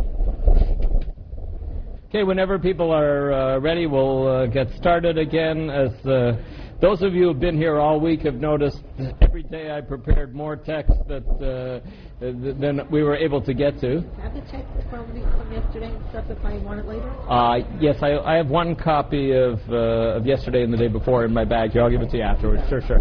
Uh, and I think there might be more in the office if anybody needs it. Um, I think that I had forgotten that uh, groups that come to Drisha are intelligent people who like to uh, participate, and I thought that you know, I thought that I'd be lecturing, and so you had to have enough. Uh, you know, I'm delighted to have a uh, a strongly participatory uh, group like this, and it's a uh, fun way of teaching. So, in this long series of handouts that I uh, gave out here, I think that we are going to skip the next section, which talked about the rules rules related to the eating of blood, and we are going to skip to the last section of the handout, beginning on page eight of the handout, rules relating to basar chalav, the eating of meat and milk together. Page 8 in the handout, text number 24. The well-known biblical verse, Reishit bikure admatcha tavi beit Adonai Elohecha, lo tevashel gedi b'chalev imo. Bring the first fruits of your land to the temple of the Lord your God. Do not boil a kid in its mother's milk. Um, we're on the top of page 8, text number 24. We didn't do everything in between. We skipped a few things. yes?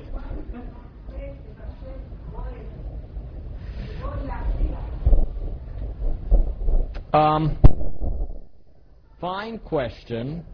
In Exodus chapter 12, the uh, the text uses the word levashel in the sense of to boil. Uh, now, bashal can also mean to cook, and in modern Hebrew, it more often means to cook than to boil. And you say, you are right that uh, in modern Hebrew we would say lahartiach as uh, uh, for boiling, but in the Bible, bashal can mean uh, can either mean either one. And I would have no objection if the text read, uh, "Do not cook a kid in its mother's milk." Uh, the, that would also be a fine fine translation. The as Rashi points out, a famous comment of of Rashi, text number twenty-five. לא תבשל גדי אזהרה לבשר בחלב, ושלוש פעמים כתוב בתורה, אחד לאכילה, ואחד להנאה, ואחד לאיסור בישול. גדי, כל ולד רך במשמע, ואף עגל וכבש. בחלב אמו, פרט לעוף שאין לו חלב אם, שאין איסורו מן התורה, אלא מדברי סופרים. Do not boil a kid. This is the Rashi 25 in English. This is the Torah's warning against mixtures of meat and milk. It is written three times in the Torah. That line, that precise line, Lo tevashel gadi b'chalev imo, that precise line appears three times in the Torah. Uh, once in Exodus 23, once in Exodus 34, and once in the book of Deuteronomy.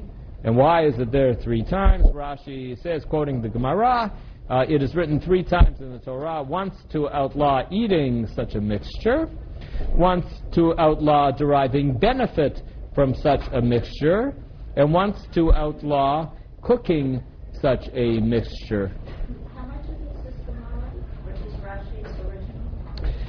Uh, in general, almost all of Rashi's commentary on the Torah is the direct quotation, I would say somewhere between 95 and 98 percent of the words in Rashi's commentary on the Torah are direct quotation from Talmudic or Midrashic sources. And very little of it is his own writing, but there's a. Uh, Rashi's genius was in editing was in, in knowing what to choose among the uh, among the sources, but it is so rare that he actually says something uh, that is uh, his original explanation, and he. Uh, so here is an example of uh, where uh, where Rashi is simply quoting the Talmudic text verbatim Echad la'achila, echad la'hana'a, v'echad li'isur bishul. I didn't translate uh, the end of the Rashi where he explains that really, when it says a kid, it doesn't just mean a baby goat. And when it says uh, its mother, it doesn't just mean its mother, and that's where we get the rule of uh, meat and milk, and we do not uh, eat meat and milk. We do not derive benefit from such a mixture. So I know I don't own any pets, but I know religious Jews who own pets and who are very uh, careful not to uh, have a have pet food that has both meat and milk in it because they're deriving benefit from feeding their pets uh, pet food that has basar b'chalav in it. And it is even forbidden to cook such a mixture without deriving any uh, benefit from the mixture or I had a, I had a friend many years ago uh, who went and studied uh, to be a uh, chef, and then he became religious. And when he became religious, he told me that you know he was he he had gone to you know cordon bleu something you know he was really an expert chef and he had he asked the shaila am I allowed to uh, to work for a uh, non-kosher uh, fancy uh, fancy restaurant and the rabbi told him he was allowed to do it as long as he never cooked meat and milk. He can cook, uh, he can he can make uh, bacon-based dishes without any difficulty. He can cook ham as long as he doesn't eat eat it. There was no, there's no there's nothing forbidden according to halacha to boil to cook ham. There's nothing uh, forbidden according to halacha to derive benefit from ham. You can sell uh, you can sell ham for a living if you are a uh, if you are a religious Jew. The uh, the owner of uh, this is not ham, but it's not kosher meat. The the owner of the biggest halal uh, meat company in Canada is a religious Jew who's a friend of mine. This is not kosher meat, but he. He's uh, really cornered the market on halal meat in uh, in Canada. Uh, he, he doesn't make all that many public appearances as the owner of the company. He has found that it's good to have some frontsmen uh, for him in this uh, uh, in this business who who look more of the part of uh, halal than my friend David does.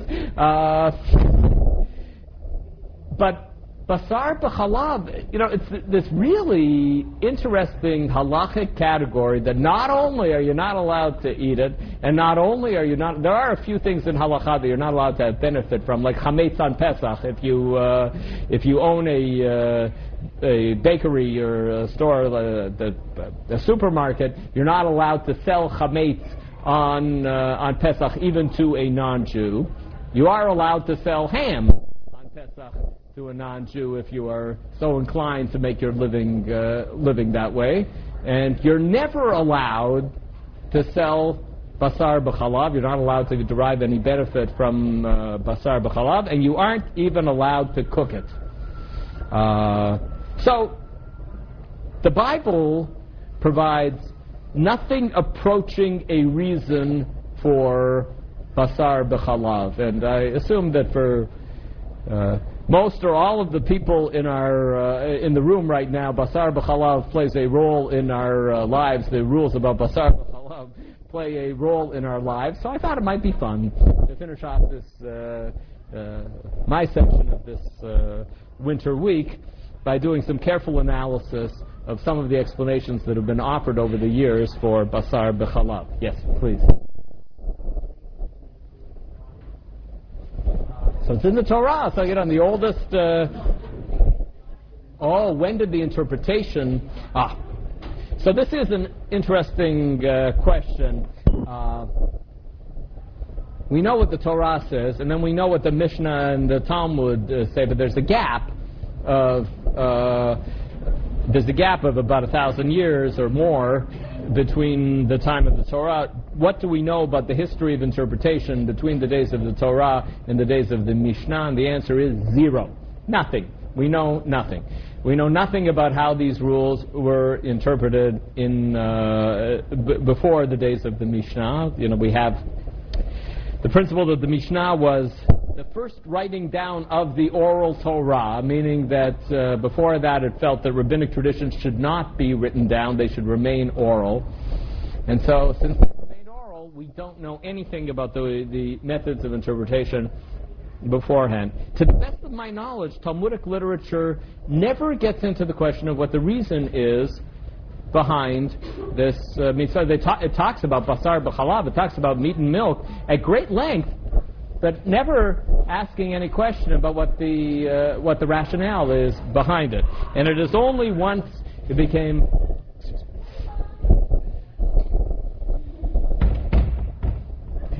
it's only after in the middle of the Middle Ages is when uh, some of my friends accuse me of uh, really wishing that I lived in the 12th century. And th- th- there is some truth to it. I do think that intellectually speaking, there were some fascinating things going on in the 12th century in Judaism, both in Ashkenazic and in Sephardic uh, circles.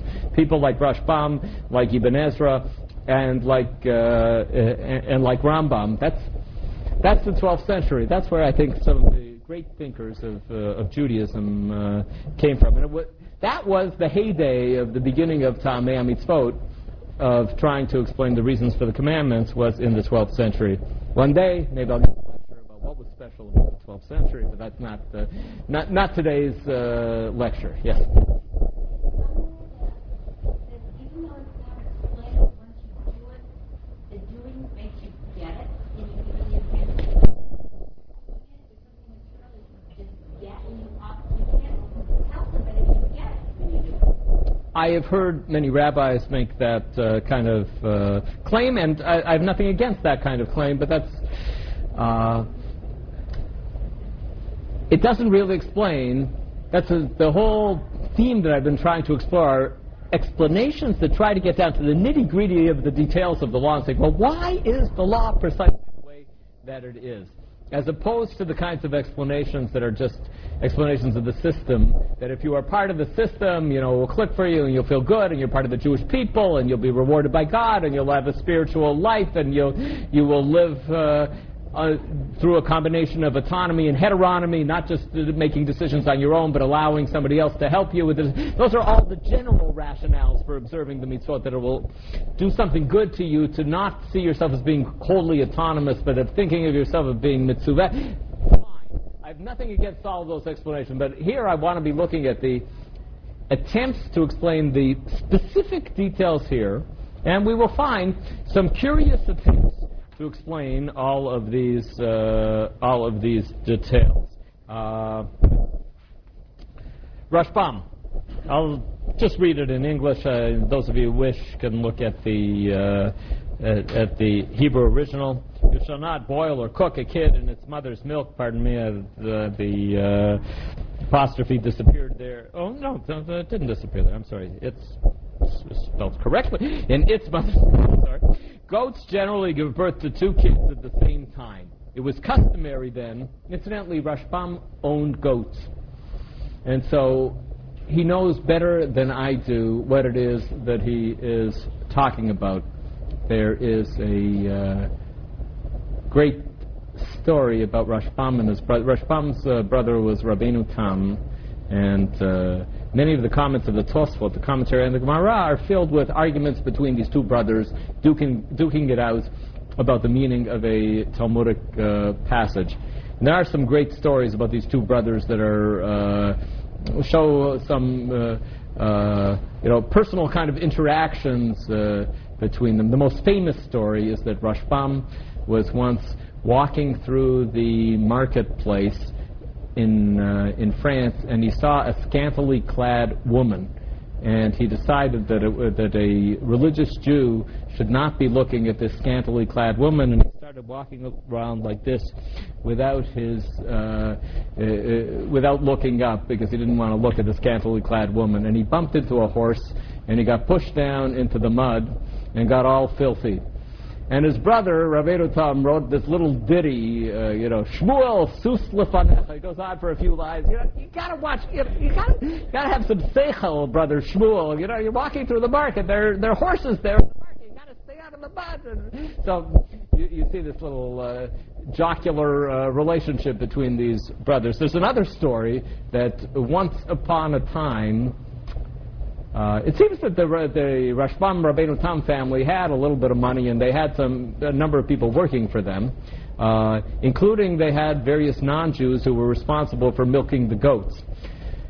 Now, these days, uh, some people still observe the rules today of Chalev Yisrael, of buying only Jews, uh, only uh, milk that is milked by a Jew or in the presence of a Jew. But many people today follow the position that says that the uh, the government here in the state of New York would bring down the force of the law on anybody who tried to sell something as cow's milk that was actually pig's milk, and so you don't have to worry about it. You don't really have to have a Jew there watching the milking. There's a, a dispute between modern Orthodox and Haredi Orthodox uh, circles uh, today is the issue of uh, of Chalev Yisrael. Although Rav Moshe Feinstein, the original tshuva that he wrote on the uh, on the subject, he permitted it.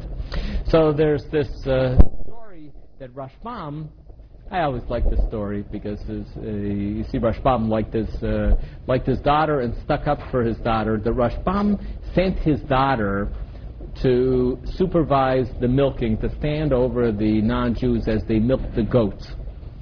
And she arrived a little bit late. And the milking had begun before Rashbam's daughter showed up there. And Rashbam declared that the milk was kosher, uh, despite the fact that there had been five or ten minutes of milking before his daughter got there.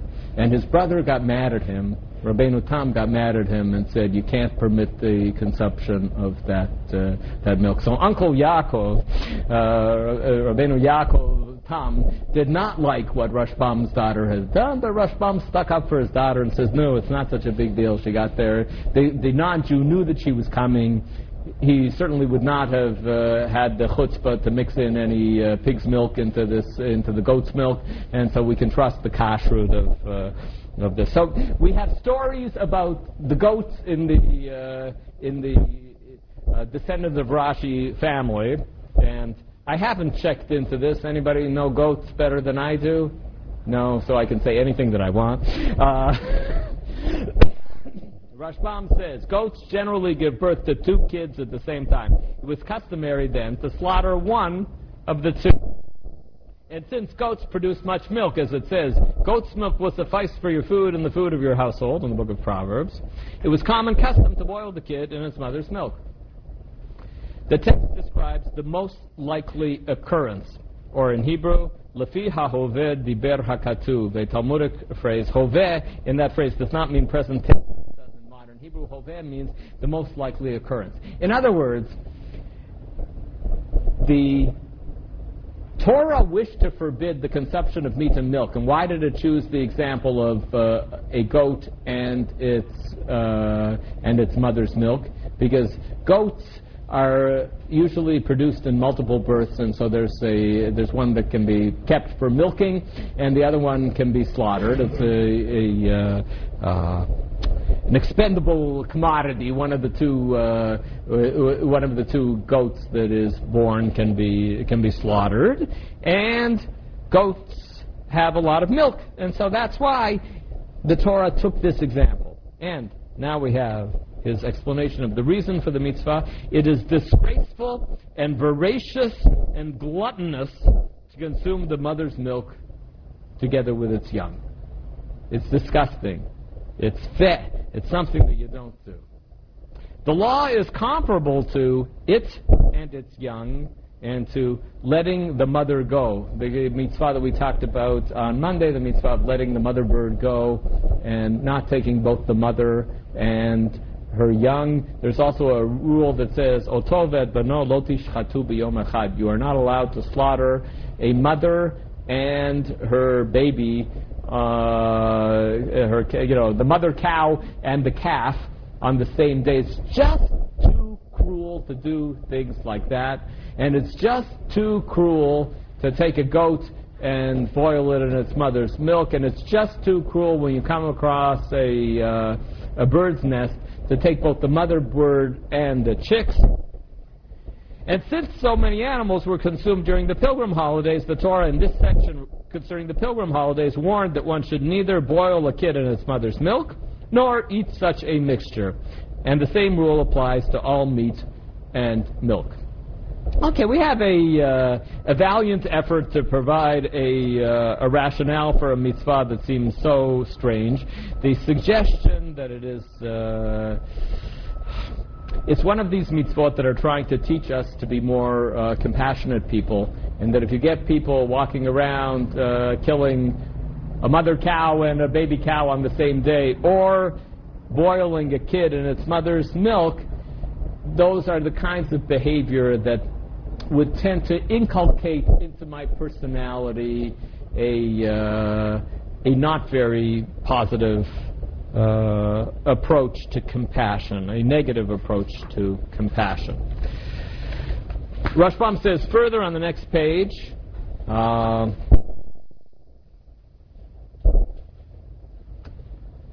in his commentary on the verse about letting the mother go before taking the birds in the nest. I've already offered 27. I've already offered this explanation, which is both in conformance with the way of the world and also appropriate for rebutting the heretics concerning boiling a kid in its mother's milk or slaughtering it and its young. This behavior, either taking the mother and the young together or slaughtering them together or cooking them together, is forbidden because it appears cruel and gluttonous. Now, explanation being offered again, but uh, Rashbam says that his explanation is good. Lichuvat haminin. It's appropriate for rebutting the heretics, the minim. Who are the minim? Fellow Jews who are not on the same page.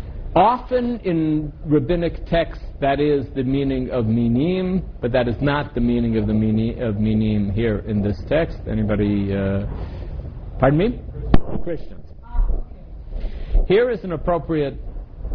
I'm going to tell you this, but I can tell you that it's wrong. There's this really cute folk etymology about the word min, mem yud nun, that claims that it is Rashei Tevot. It stands for three Hebrew words: Ma'amin Yeshu Notzri, a believer in Jesus of as I said, that's a folk etymology. It is not the real derivation of the word min, but it might help you remember that in some rabbinic texts they use the word min for uh, to mean Christian. So what what what do the Christians have to do uh, with with this?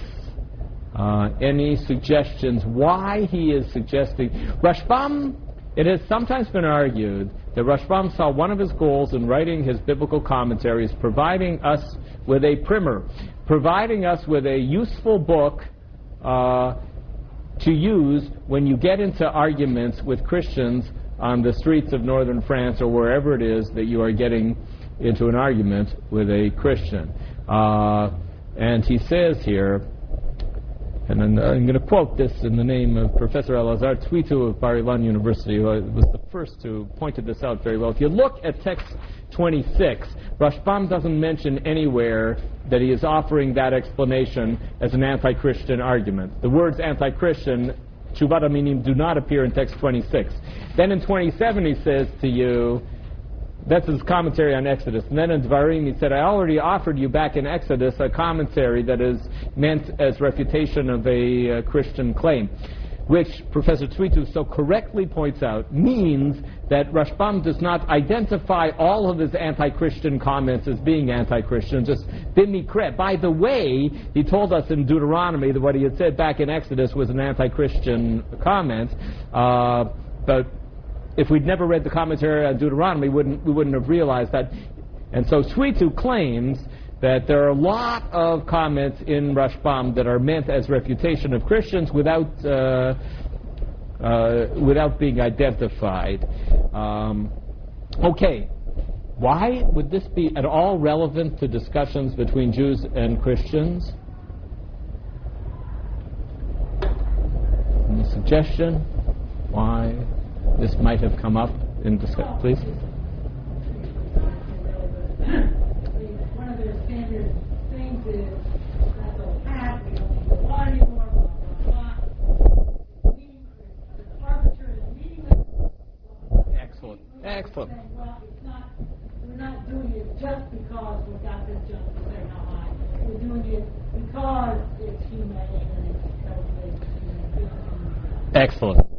Common Christian claim in medieval Christian arguments against Judaism is that, uh, you know, I, I, I think I mentioned this yesterday, the Christians often accuse the Jews of being literalists, of not having a soul, not realizing the various laws in the Torah that were meant to be interpreted metaphorically and allegorically.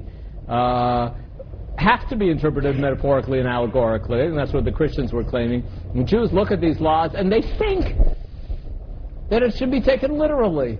And they just don't understand it was common Christian argument against Jews. I can find you numerous Christian uh, Christian thinkers, both in the 12th century and before the 12th century, saying this about Jews. And then the Jews come along and say, no, the rule makes sense. And curiously, the rule makes sense because it is meant to inculcate compassion, which is something that you know Christians might often be claiming that the uh, actually, to tell you the truth, you find this more in modern texts than in 12th century texts, but you can find a little bit of it in 12th century texts. That the Old Testament is the, te- is the testament of law and justice and harshness, and that compassion is to be found in the New Testament and is to be found in Christianity. And so Rashbam, like, is doing two things at the same time. He's refuting the Christian claim that the law is meaningless by saying that it has meaning, and he is also saying we Jews know about compassion and we have laws that are meant to make us compassionate also. Yes? And that makes sense because once Jesus was born, everything was fulfilled. and Right. No one makes you younger, has to do anything was complete. Right. And it's done. Right. That's yes.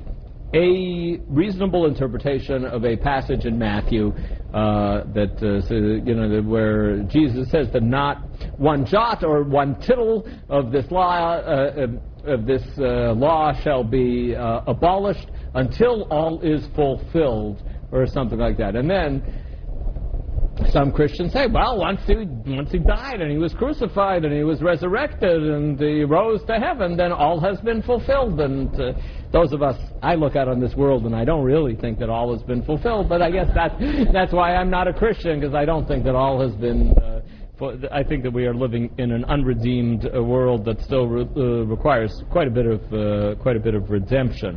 Uh?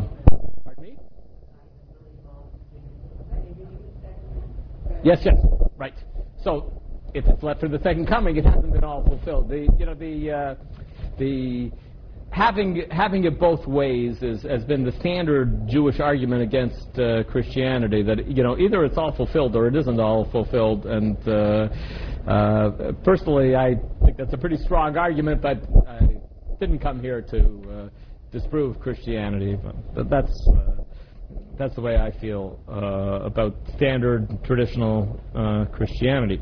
Um, Ramban's comment 28 the meaning of for you are a holy people to the Lord your God should be seen as connected to the next phrase do not boil a kid in its mother's milk for such a mixture is not a disgusting food. Don't think that there's anything wrong with eating meat and milk. It was forbidden for us only so that we might be holy in our eating. Alternatively, it was forbidden so that we would be holy in the sense that we would not be a cruel nation. People who have no mercy. People who milk a cow, extract her milk, and boil her child in that milk. Again, this kind of uh, uh, same, re- same explanation that there's a lack of compassion that's involved in doing things of this nature although it is true that any meat and milk that have been cooked together are included in this prohibition, which seems to go against this uh, this uh, this compassionate uh, explanation. Because if it's okay, if I had some milk uh, in my coffee this morning, and if I eat some meat later today, what, uh, in what way does it become less compassionate if I would have them uh, together? I, I, as long as I didn't specifically take it from the mother and from and from but especially if I have uh, the cow's milk and lamb or something uh, something like this uh, cooked together, and I know that a cow could not have been the mother of the uh, uh, of the lamb, uh, so he knows that it breaks down. For every lactating animal may be called a mother, and every suckling may be called a kid. All of them involve cruelty. It just says There's some cruelty in all of it without really explaining. So this, I think, this is a very common style of explanation. I'm not. I'm not dismissing this explanation by any means, but I am saying that it seems kind of uh, seems kind of limited. Yes.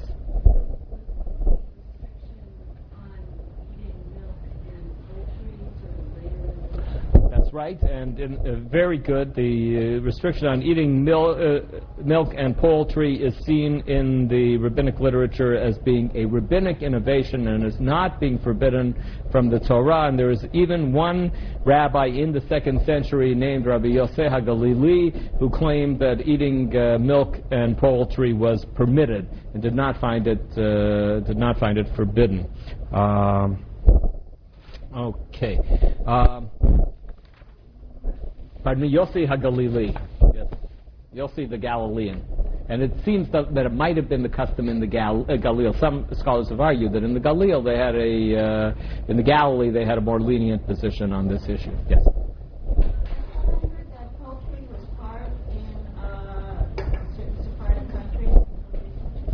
I, I don't, I don't think that that's accurate, uh, but I don't know. Please.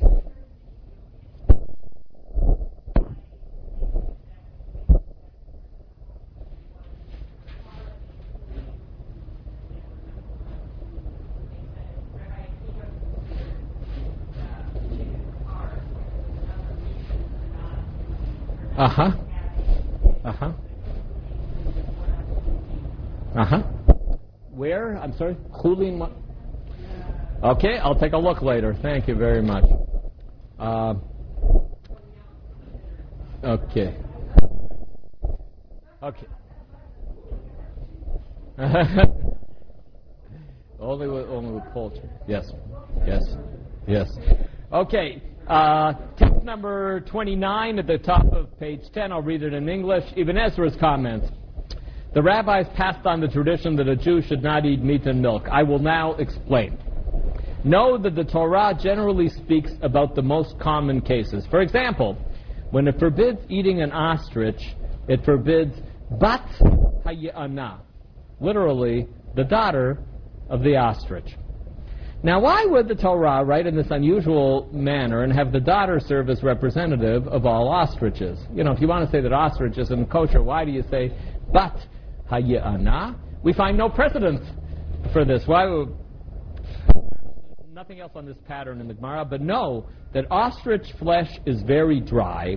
It is very rare for anyone to eat that flesh, except the flesh of the young female ostrich, which has some moisture. The male young does not.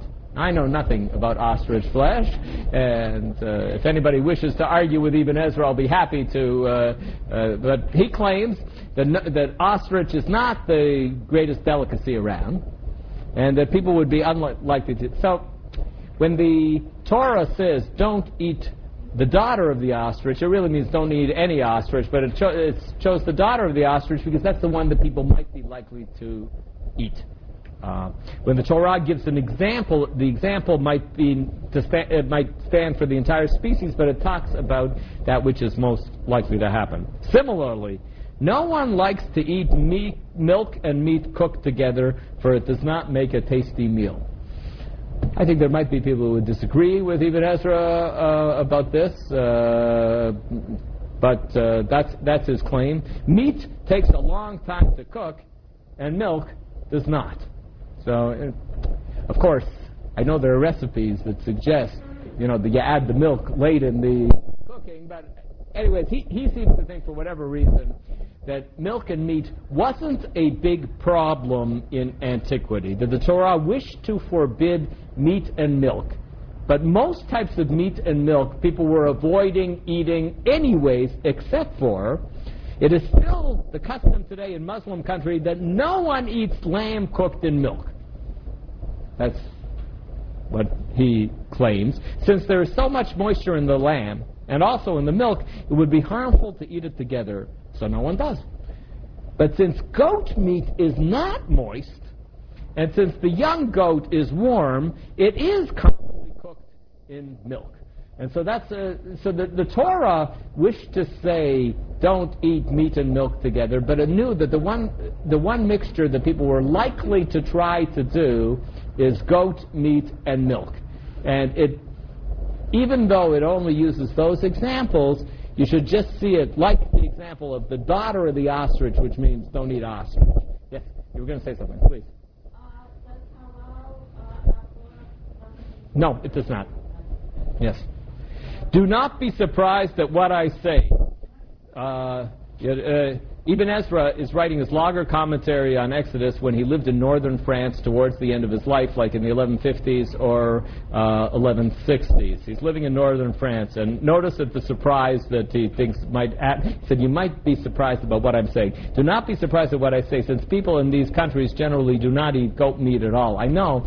People don't really like to eat goat meat uh, here in uh, here in uh, northern France. In fact, though, all the doctors admit that there is no meat like it, and they even permit sick people to eat it.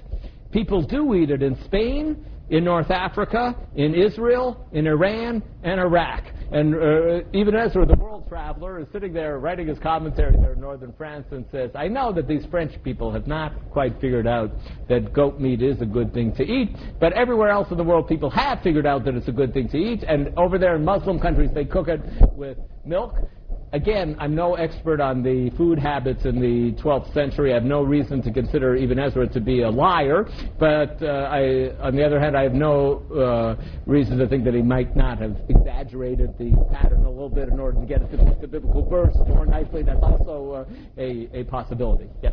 Yes, uh, when we got married, the rabbi that married us, the rabbi gave me a book, Jewish Customs for the Young Homemaker. Mm. In there is lamb and some milk, and it says it's the only one that Jewish people, and it says it's a Sephardic recipe. I would love to see uh, the, the I see it in the Middle Eastern cookbook, that, that main recipe is cooked by Arabs. Open fresh, oh, whatever, yeah, I have two copies of it. uh Yes. Yes. Yes. Yes. Please. The, the way that it looks, that it looks bad, perhaps perhaps it is a uh, a principle in this. Okay. I would like to suggest that we now take five or ten minutes to allow you to take a look at this Guide of the Perplexed, the next two sections, section 33 and, next, and section 34, uh, texts in English because they were originally written in Judeo-Arabic. If you could put yourself into chavruta groups, we will reconvene in 10 minutes and we will discuss Rambam's approach to meat and milk based on texts number 33 and 34 at the bottom of page 10.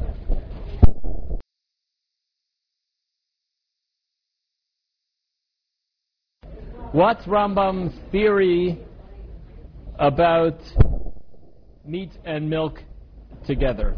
And what do we learn from this about Rambam's theory in general about Ta'amei mitzvot, about finding, uh, finding reasons for the commandments?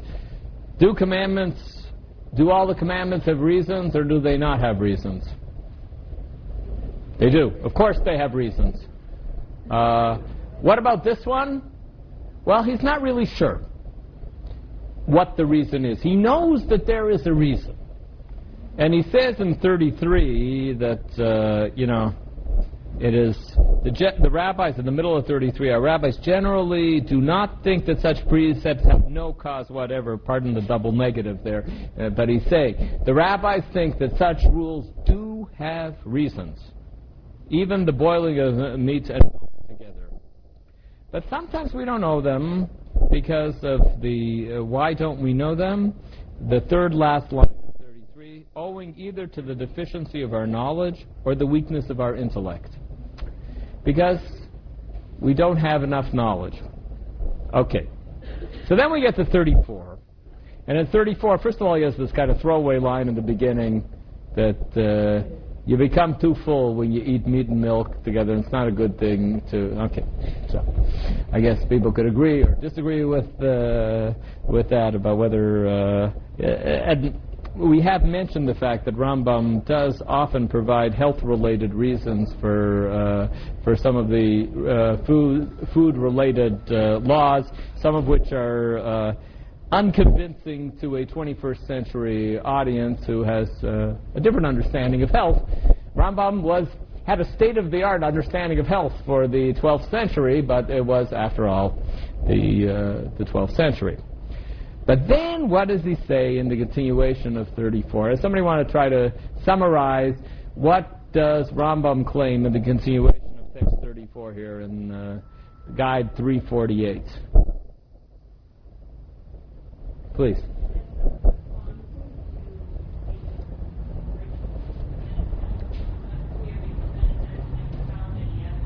Right. It's really it's it's such a nice text because Rambam is kind of opening himself up to us, which he doesn't do all that often. Uh, he said, you know, I look at a law like this, and I think that a law like this must be a reaction to something that's going on in the pagan world. And I've spent a lot of time studying about the pagan world as much as I can in order to be able to understand the Torah better. We talked about this on Monday, the idea of if you understand the world from which the Torah came, if you'll pardon the scholarly phrase, if you understood the Sitz im Leben, the situation in life, you know, what was going on in the world in the days when the Torah was written, then you will understand the Torah better. He said, you know, when I look at a text like this, and I see it says, three times a year, all of your males should appear before the Lord your God. Uh, and then it says, Reshit When you come, you should bring the first fruits to the Lord your God. Lo tevashel gedi He said, you know what it sounds like to me? It sounds like to me that when the pagans used to make visits to their to the temples of the of their gods, they used to boil a kid in its mother's milk. And it's saying here, you know, like the symposium before, it's somewhat structured on, the, the Seder is somewhat structured on the symposium, and it's a polemic against it. The Jews were not the first people to bring the first fruits of their land to the temple of their God. The, uh, the Jews were not the first people in the world to go and make pilgrim, pilgrimages to the temple of their God. These were things that were being done in antiquity. And, it, and the Bible is saying, in that, you should follow the standard pattern. You know, if there's a temple of the Lord your God, you shouldn't stay away from it. You should show up there every once in a while. And you should bring the first fruits to the temple of the Lord your God. But don't boil a kid in its mother's milk. Don't do the disgusting thing that is done by the pagans when they have these pilgrim festivals. Um, around 50 or 60 uh, years ago, well, maybe go back a little bit before that, uh, at the beginning of the 20th century, a new language was discovered, a language called Ugaritic, which is Ugaritic, U-G-A-R-I-T-I-C. Ugarit is a culture that exists. Ugarit is on, was existed on the site of the modern city of Latakia, Syria, Lebanon of the world. Latakia, once upon a time, was called Ugarit. Ugarit was destroyed before the days of Moshe Rabbeinu, before the days of Moses. Ugarit was wiped out, and people digging in Latakia found a number of texts that are older than the Bible.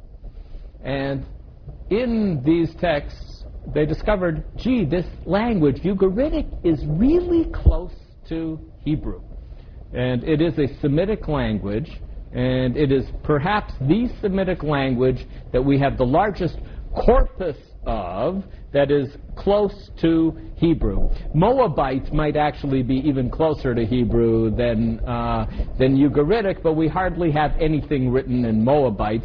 But we do have a number of documents written in Ugaritic. And we, we have Ugaritic uh, legal texts, and we have Ugaritic poetry. And Uh, amazingly, Ugaritic poetry is written in the style that I that we had always thought was unique to the poetry of the Hebrew Bible, the style called parallelism. Betzeit Yisrael mimitzrayim, Beit Yaakov me'am loez. When uh, Israel left Egypt, when the house of Jacob left a foreign place. Haita Yehuda lekodsho, Yisrael mamshalotav. Yehuda became his holy people. Y- Yisrael became his uh, special ones. Some wag once suggested that if you want to become a biblical Hebrew poet, the first book that you had to buy was a thesaurus. Because the principle of biblical uh, Hebrew poetry is that you say something once and then you say it again in a slightly different way.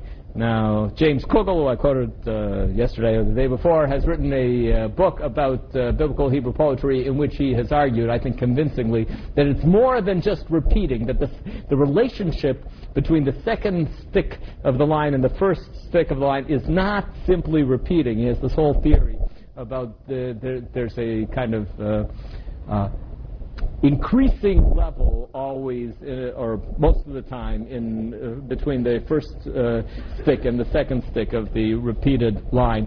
And amazingly, Ugaritic poetry is written in parallelism. And amazingly, you know, in the Hebrew Bible, if you find the word yom in stick one of a poetic line, you are extremely likely to find what word in stick two of the poetic line? Any guesses? If you find Yom, Day, pardon me? You find Lila. Very often, it's, you know, you, you just, you look at poetry in the first part. If you find, here, I'll give you a harder one. If you find Yad in the first part of the line, you don't, it's not regel that you no- normally find, it's not foot that you find in the second, uh, but, but Yad is almost always paired with, anybody want to guess with what? No? That's a good guess. All of those are good guesses. It doesn't happen to be the right one, but those are all good guesses. Also a good guess. Yamin is the standard pair for the word yad. If you find yad in one half of the poetic line, you'll find yamin, because most of us are righties, with apology to any of the lefties uh, who are uh, in the room right now. So for most of us, when you say yad, you mean yamin. Uh. Uh, and so the, and in Ugaritic poetry, believe it or not, you know, hundreds of years before Moshe Rabbeinu in Ugaritic, they, the uh, pair word that goes with yo, uh, with Yaum is Lila. We don't really know how to pronounce Ugaritic because it's written like Hebrew without uh, without vowels. And so we, we don't we have guesses of how to pronounce. We have the we have the consonants, but we don't have so there's something that looks like Yaum and something that looks like Lila that generally go together, and there's something that looks like Yad and something that looks like Yamin that that generally go together in poetic lines. Around 60 years ago, Cyrus Gordon wrote an article where he was looking through one of these Ugaritic texts, and he he came to the conclusion that in Ugarit they used to have a first fruit festival, and he said that they used to boil a kid in its mother's milk as part of the first fruit festival. And he said, Cyrus Gordon, who was a great uh, scholar of Judaism, not just a scholar of the Bible, said Rambam was right. That Rambam had the, you know, he just had this sense that when you see something that you can't understand in the Hebrew Bible and it just looks weird, it is presumably uh, a polemic against the society in which the Israelites lived. And Cyrus Gordon said, gee, take a look at the Seichel, the intelligence of Rambam, who, despite not having the best sources, in fact, he had some really lousy sources. He did the best research possible about ancient paganism, and the best book that he thought that he had found was a book called The Nabatean Agriculture, which purported to discuss uh, to, to, discuss uh, paganism in antiquity, and it has been found that the Nabatean agriculture is a medieval forgery, and it has nothing to do with uh, nothing to do with uh, with antiquity. Poor Rambam, you know. sometimes uh, he. Uh, sometimes we get misled. Even Wikipedia sometimes leads you to the wrong. Um.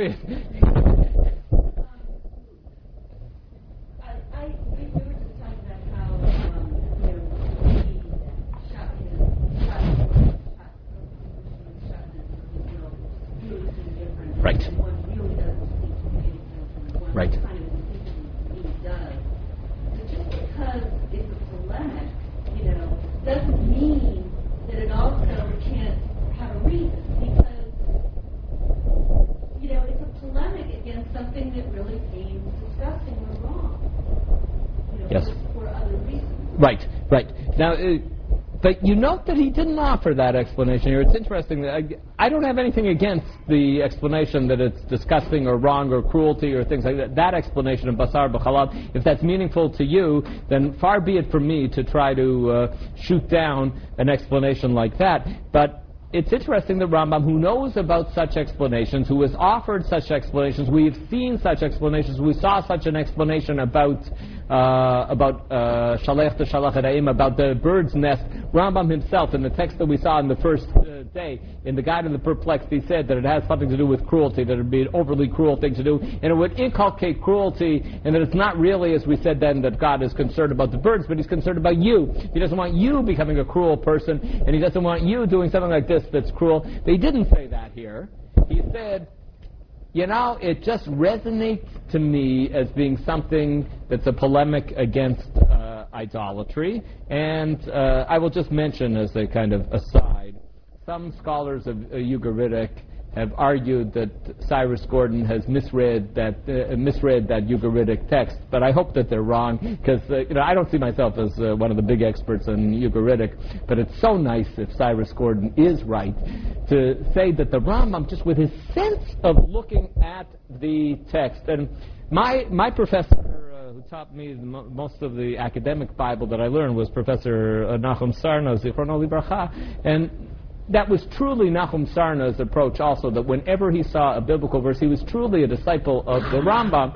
And he said, if only I could understand better the society from which the ancient Israelites uh, came, then I'll be able to understand the text of the Torah a little bit. Well, if the non-Jews find them strange, be what I learned or not be what I learned, that they will also keep us, see them separate and distinct, because if they were going to be ridiculing us and find us strange, we would not mix with them as much, we would stay with them. Well, that's an interesting idea that laws were purposely given that the non-Jews would find strange in order to uh, uh, help the Jews remain uh, separate. I'm not sure that that's what uh, Rambam is saying here, but I'm not against uh, not against that uh, that theory. Now, let's just think a little bit of the implications of Rambam's explanation. So we have a Rambam says that this rule is a polemic against a pagan process. And let's say, for the sake of argument, that Cyrus Gordon is right, and let's say that this is a polemic against a practice that used to go on uh, uh, 3,500 years ago, and Moshe Rabbeinu wanted to make sure that if the uh, Jews were setting up their form of worship, that they would not be uh, what has Rambam accomplished with this explanation, and what has he not accomplished with this explanation?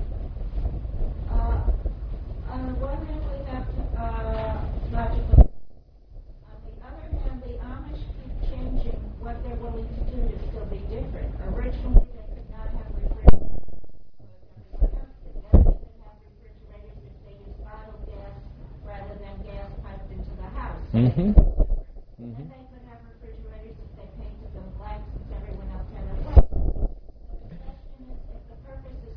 to be different, right.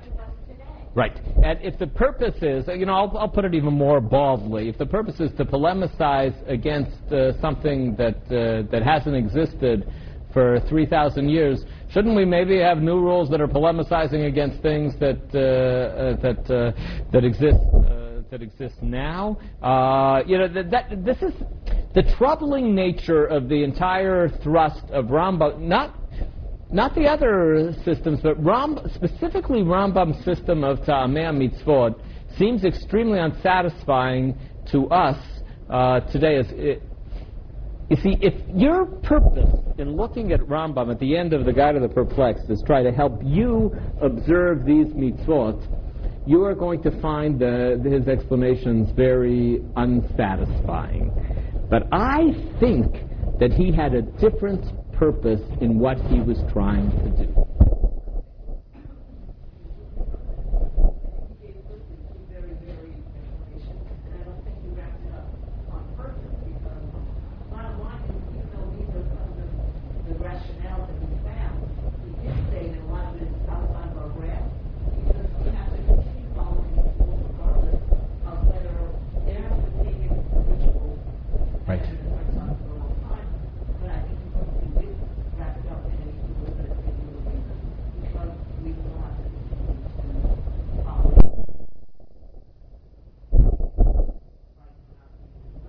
I agree. Right. Right. It's true. He did not. Uh, he did not wrap it up. I think that he was trying to accomplish two things. It's very close to what you just uh, uh, what you just said. First of all, I think he was trying to accomplish that people should not think that the laws of the Torah are irrational and stupid that he was not particularly concerned about somebody going against the rules about eating meat and milk. He was concerned about people leaving the system entirely. And he is trying to convince you that the system is not a stupid, irrational system.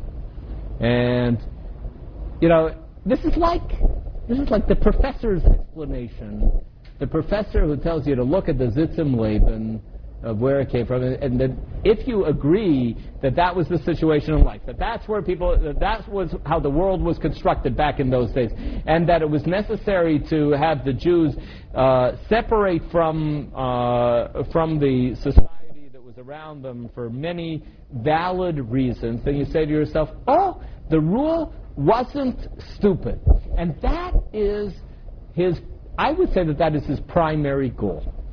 I would say that he also has a secondary goal that I alluded to yesterday. I think that his secondary goal is that he does not want you to be looking for the mystical explanations that he knows are beginning to be promulgated and that you studied yesterday afternoon, if you were here yesterday afternoon, and that, he wanted none of that. He wanted people to say that these laws, uh, these laws make sense, and now, when you and I look at these kinds of explanations, when we look at Ta'ameh HaMitzvot, we, we're trying to help ourselves in the observance of the mitzvah. We're trying to make it meaningful for us. We're trying, you know, when, when somebody offers us uh, some uh, meat and milk together, we'd like to have some kind of reason why this is meaningful for me to refrain from eating something of that nature. When uh, somebody makes a mistake in my kitchen and puts some milk into a Fleishik's uh, pot, and I'm throwing the pot away or, uh, or doing some koshering or whatever is appropriate to do in a situation like that, I'd like to feel like I'm doing something that's meaningful to my life. He's not giving you those kinds of explanations. He is trying, as the uh, professor of Jewish history to tell you that historically these laws made perfect sense in the context in which they came from and do not ridicule the Torah and on the one hand and do not mysticize the Torah on the other hand. I think those are the two uh, the two goals that he has. And to just to finish off this session with something entirely wild and entirely different, uh, look at the last text in the handout on page 12. Pardon me? Yeah. Isn't that wild? Yosef Bechor Shor, a Tosafist living at the end of the 12th century in northern France.